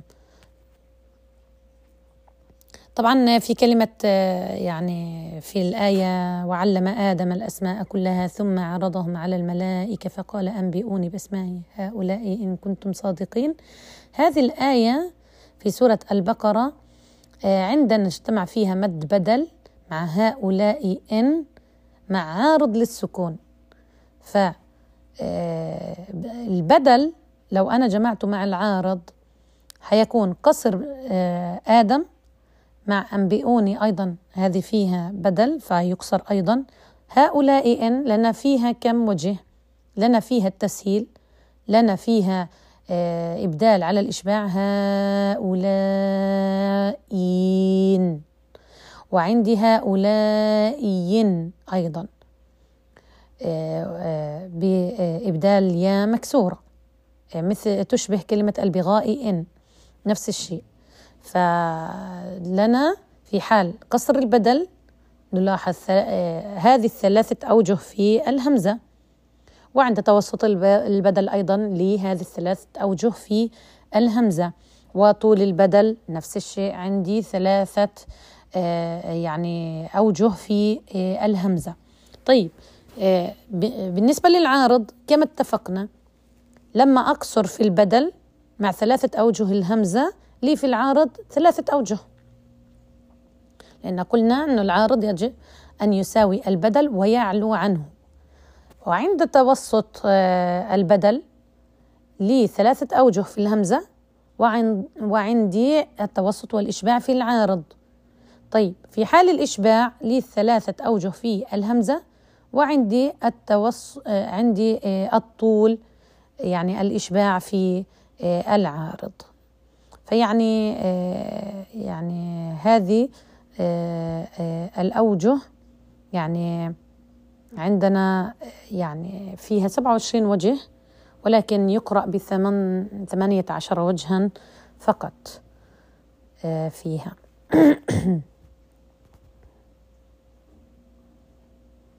يعني آه، قصر آه، البدل آدم ثلاثة أوجه الهمزة ثلاثة أوجه في العارض توسط البدل ثلاثة أوجه في الهمزة وجهين في العارض توسط وإشباع. ففي كل وجه هاتي توسط آه، تسهيل في آه، الهمزة توسط وإشباع في العارض توسط إبدال مع الإشباع في الهمزة توسط إشباع في العارض. آه، توسط البدل إبدال يا مكسورة في الهمزة توسط وإشباع. لاحظوا أنه كل وجه حياخد معايا الثلاث أوجه في الهمزة. آه، كذلك في الإشباع نفس آه، الهيئة. هذا والله تعالى أعلم. أما بالنسبة اللي هي فلما جاء آل لوط المرسلون اجتماع جاء آل لوط مع عارض للسكون المرسلون. كلمة المرسلون لو أنا وقفت عليها اللي فيها أصبح عارض. ف آه، الأوجه الجائزة عندنا هي خمسة أوجه. جاء آل هذه فيها التسهيل مع الكسر وعند التسهيل يعني ثلاثة البدل في كلمة آل. جاء آل آل آل ثلاثة البدل. وعندي الإبدال مع القصر. جاء آل بالطول وجاء آل بالقصر. فالتسهيل مع القصر في الهمزة لإيش؟ ثلاثة العارض. في كلمة المرسلون. والتسهيل مع التوسط ليس فيه سوى التوسط والإشباع في العارض. إحنا اتفقنا أنه البدل إما العارض يساويه أو يعلو عنه وفي توسط البدل العارض يجب أن يساويه يعني أتوسط فيه أو يعلو عنه أشبع فيه. والتسهيل مع الإشباع في البدل ليس لي في العارض سوى الإشباع. لأن لما أبدل مع القصر إبدال مع قصر فلي ثلاثة العارض والإبدال مع الإشباع آه لي آه أيضا آه ثلاثة العارض. جاء لإني أنا إيش؟ يعني أبدلت يعني البدل. البدل لم لم يعد له قيمة يعني. تمام؟ فلذلك لم لم أجمع لم أجمع بدل مع عارض. إنما اللي جمعته إني أنا أبدلت الهمزة. بما إني أبدلت الهمزة فلي ثلاثة العارض في كل مرة. اذا عندي خمسة أوجه. هذا والله تعالى أعلم. آه، سبحانك اللهم وبحمدك. نشهد أن لا إله إلا أنت. نستغفرك ونتوب إليك. السلام عليكم ورحمة الله وبركاته. نتابع إن شاء الله في بعض آه، التحريرات. هذه إضافات إن شاء الله آه، تكون نافعة لكم. عندنا طيب لو اجتمع معنا مثلا مد بدل. وجاء عندنا في نهاية الآية عارض وفيه شبيه للبدل يعامل معاملة البدل. فنقول هنا أنه يعني اجتمع معايا بدل. وعارض للسكون آه، البدل والعارض المزدوج عندنا في بدل مفتوح يعني. لأن النون عندنا مفتوحة اللي هي كلمة مستهزئون موجودة عندنا في آه، سورة البقرة وإذا لقوا الذين آمنوا قالوا آمنا وإذا خلوا إلى شياطينهم قالوا إنا معكم إنما نحن مستهزئون. عندنا آه، آمنوا آمنا عند وآمنوا أيضا هذا إيش؟ بدل. معروف أن البدل عندنا فيه قصر وتوسط وإشباع. طب مستهزئون. اجتمع معايا بدل. واجتمع معي عارض للسكون. كلاهما فيه ثلاث أوجه يعني تسع أوجه. طيب كيف نوفق بينها؟ حيكون ستة منها جائزة وثلاثة منها ممتنعة. يعني حقصر في البدل حجيب في العارض آه، إشباع وتوسط وقصر وآتي به بالتدلي لأميزه بالتدلي يعني من الأعلى إلى الأدنى حتى أميزه آه، عن آه، العار يعني يعني عن العارض العادي لأنه هذا بدل. وجماعة عارض للسكون أيضا. فحتى أميزه عن العارض العادي آتي به بالتدلي إشباع ثم توسط ثم قصر بهذا الشكل. وآتي بتوسط البدل آمنوا ثم عندي الإشباع والتوسط فقط. طبعا بسكون محض يعني في آه، العارض. والطول ليس لي سوى الطول بهذا الشكل. هذه الأوجه إن شاء الله اللي تكون عندنا آه، أوجه آه، جائزة. طيب لو اجتمعت معنا كلمة مآب. كلمة مآب. والذين آتيناهم الكتاب يفرحون بما أنزل إليك. ومن الأحزاب من ينكر بعضه. قل إنما أمرت أن أعبد الله ولا أشرك به. إليه أدعو وإليه مآب. عندنا آه آه كلمة مآب مع كلمة آتيناهم والذين آتيناهم. فالأوجه الجائزة عندنا يعني كما تلاحظون يعني مد البدل في كلمة أتيناهم. ونعلم طبعا أنه لورش في مد البدل ثلاث أوجه القصر والتوسط والإشباع. وفي آخر الآية لدينا كلمة مآب وهي تحوي على مد أيضا شبيه بالبدل. ويعامل معاملة مد البدل. سنقف على هذه الكلمة وبالتالي سيكون لدينا مد عارض للسكون. كذلك مد شبيه بالبدل. لذلك قلنا مد البدل والعارض المزدوج ببدل مكسور لأن الباء مكسورة مآبي وهي آخر حرف يعني حنقف عليه. فيكون لنا في الأوجه الجائزة عند قصر البدل لنا في العارض المزدوج ببدل مكسور قصر وتوسط وإشباع مع سكون محض. وأيضا يكون لنا مع الروم مع آه، الروم. وعندي أيضا عند توسط البدل عندي في العارض المزدوج ببدل مكسور توسط وإشباع آه، يعني مع آه، سكون محض وعندي توسط مع الروم إذا عند القصر في البدل عندي ثلاثة العارض مع سكون محض والقصر مع الروم عند توسط البدل عندي حساوي في العارض كما اتفقنا من قبل أن يجب أن يكون العارض مساو للبدل أو يعلو عنه. فآتي بالتوسط والإشباع مع السكون المحض ثم إيش؟ التوسط مع الروم. يعني مآبي بهذا الشكل. مرة حقول مآب ثم حقول مآب على الإشباع ثم حقول مآبي. كذلك في آه، القصر. آه، بالقصر حقول مآبي مباشرة آه، رومهم كما وصلهم. طيب عندي بالطول ليس لي في العارض سوى الطول مع السكون المحض مآب بهذا الشكل. وعندي أيضا عند الإشباع آتي أيضا بالروم مآبي بهذا الشكل. إذا الأوجه الجائزة مد البدل قصر ثلاثة العارض مع السكون المحض ثم قصر مع الروم.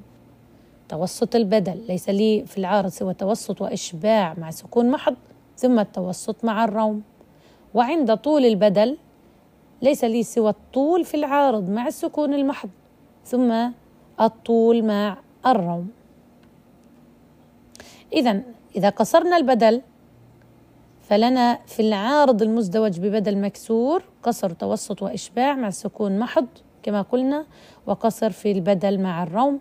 وإذا توسطنا في البدل فلنا في العارض المزدوج ببدل مكسور توسط إشباع مع سكون محض والتوسط في البدل مع التوسط في المد العارض المزدوج ببدل مكسور مع الروم. وإذا طولنا في البدل لنا في العارض المزدوج ببدل مكسور الإشباع مع سكون محض أو مع الروم آه هذا والله تعالى أعلم. الآن لو جاء معنا بدل والكلمة التي سنقف عليها بعده تسمى عارض آه ويكون فيها موجود فيها بدل يعني عارض مزدوج ببدل.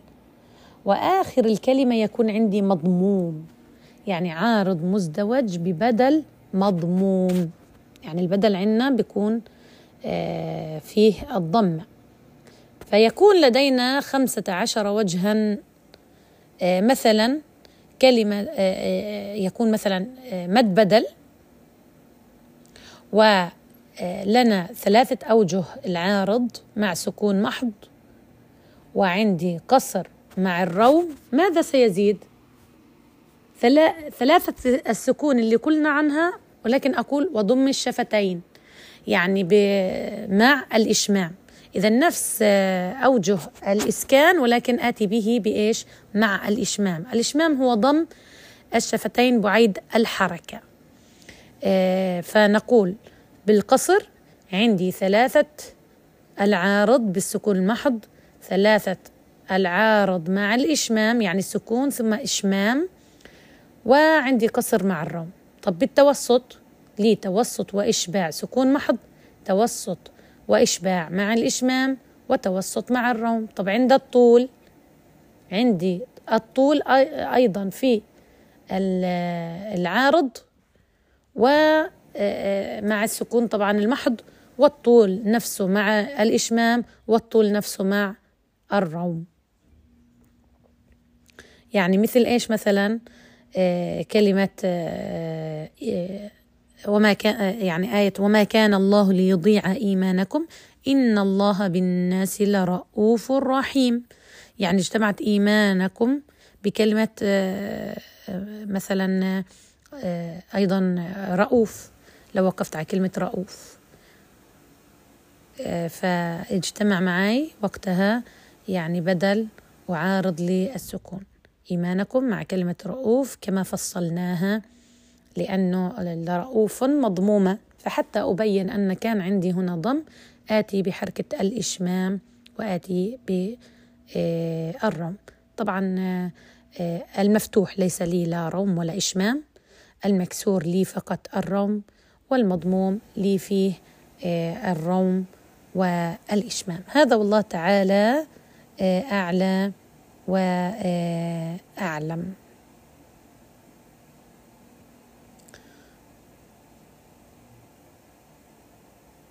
سبحانك اللهم وبحمدك نشهد أن لا إله إلا أنت نستغفرك ونتوب إليك. السلام عليكم ورحمة الله وبركاته.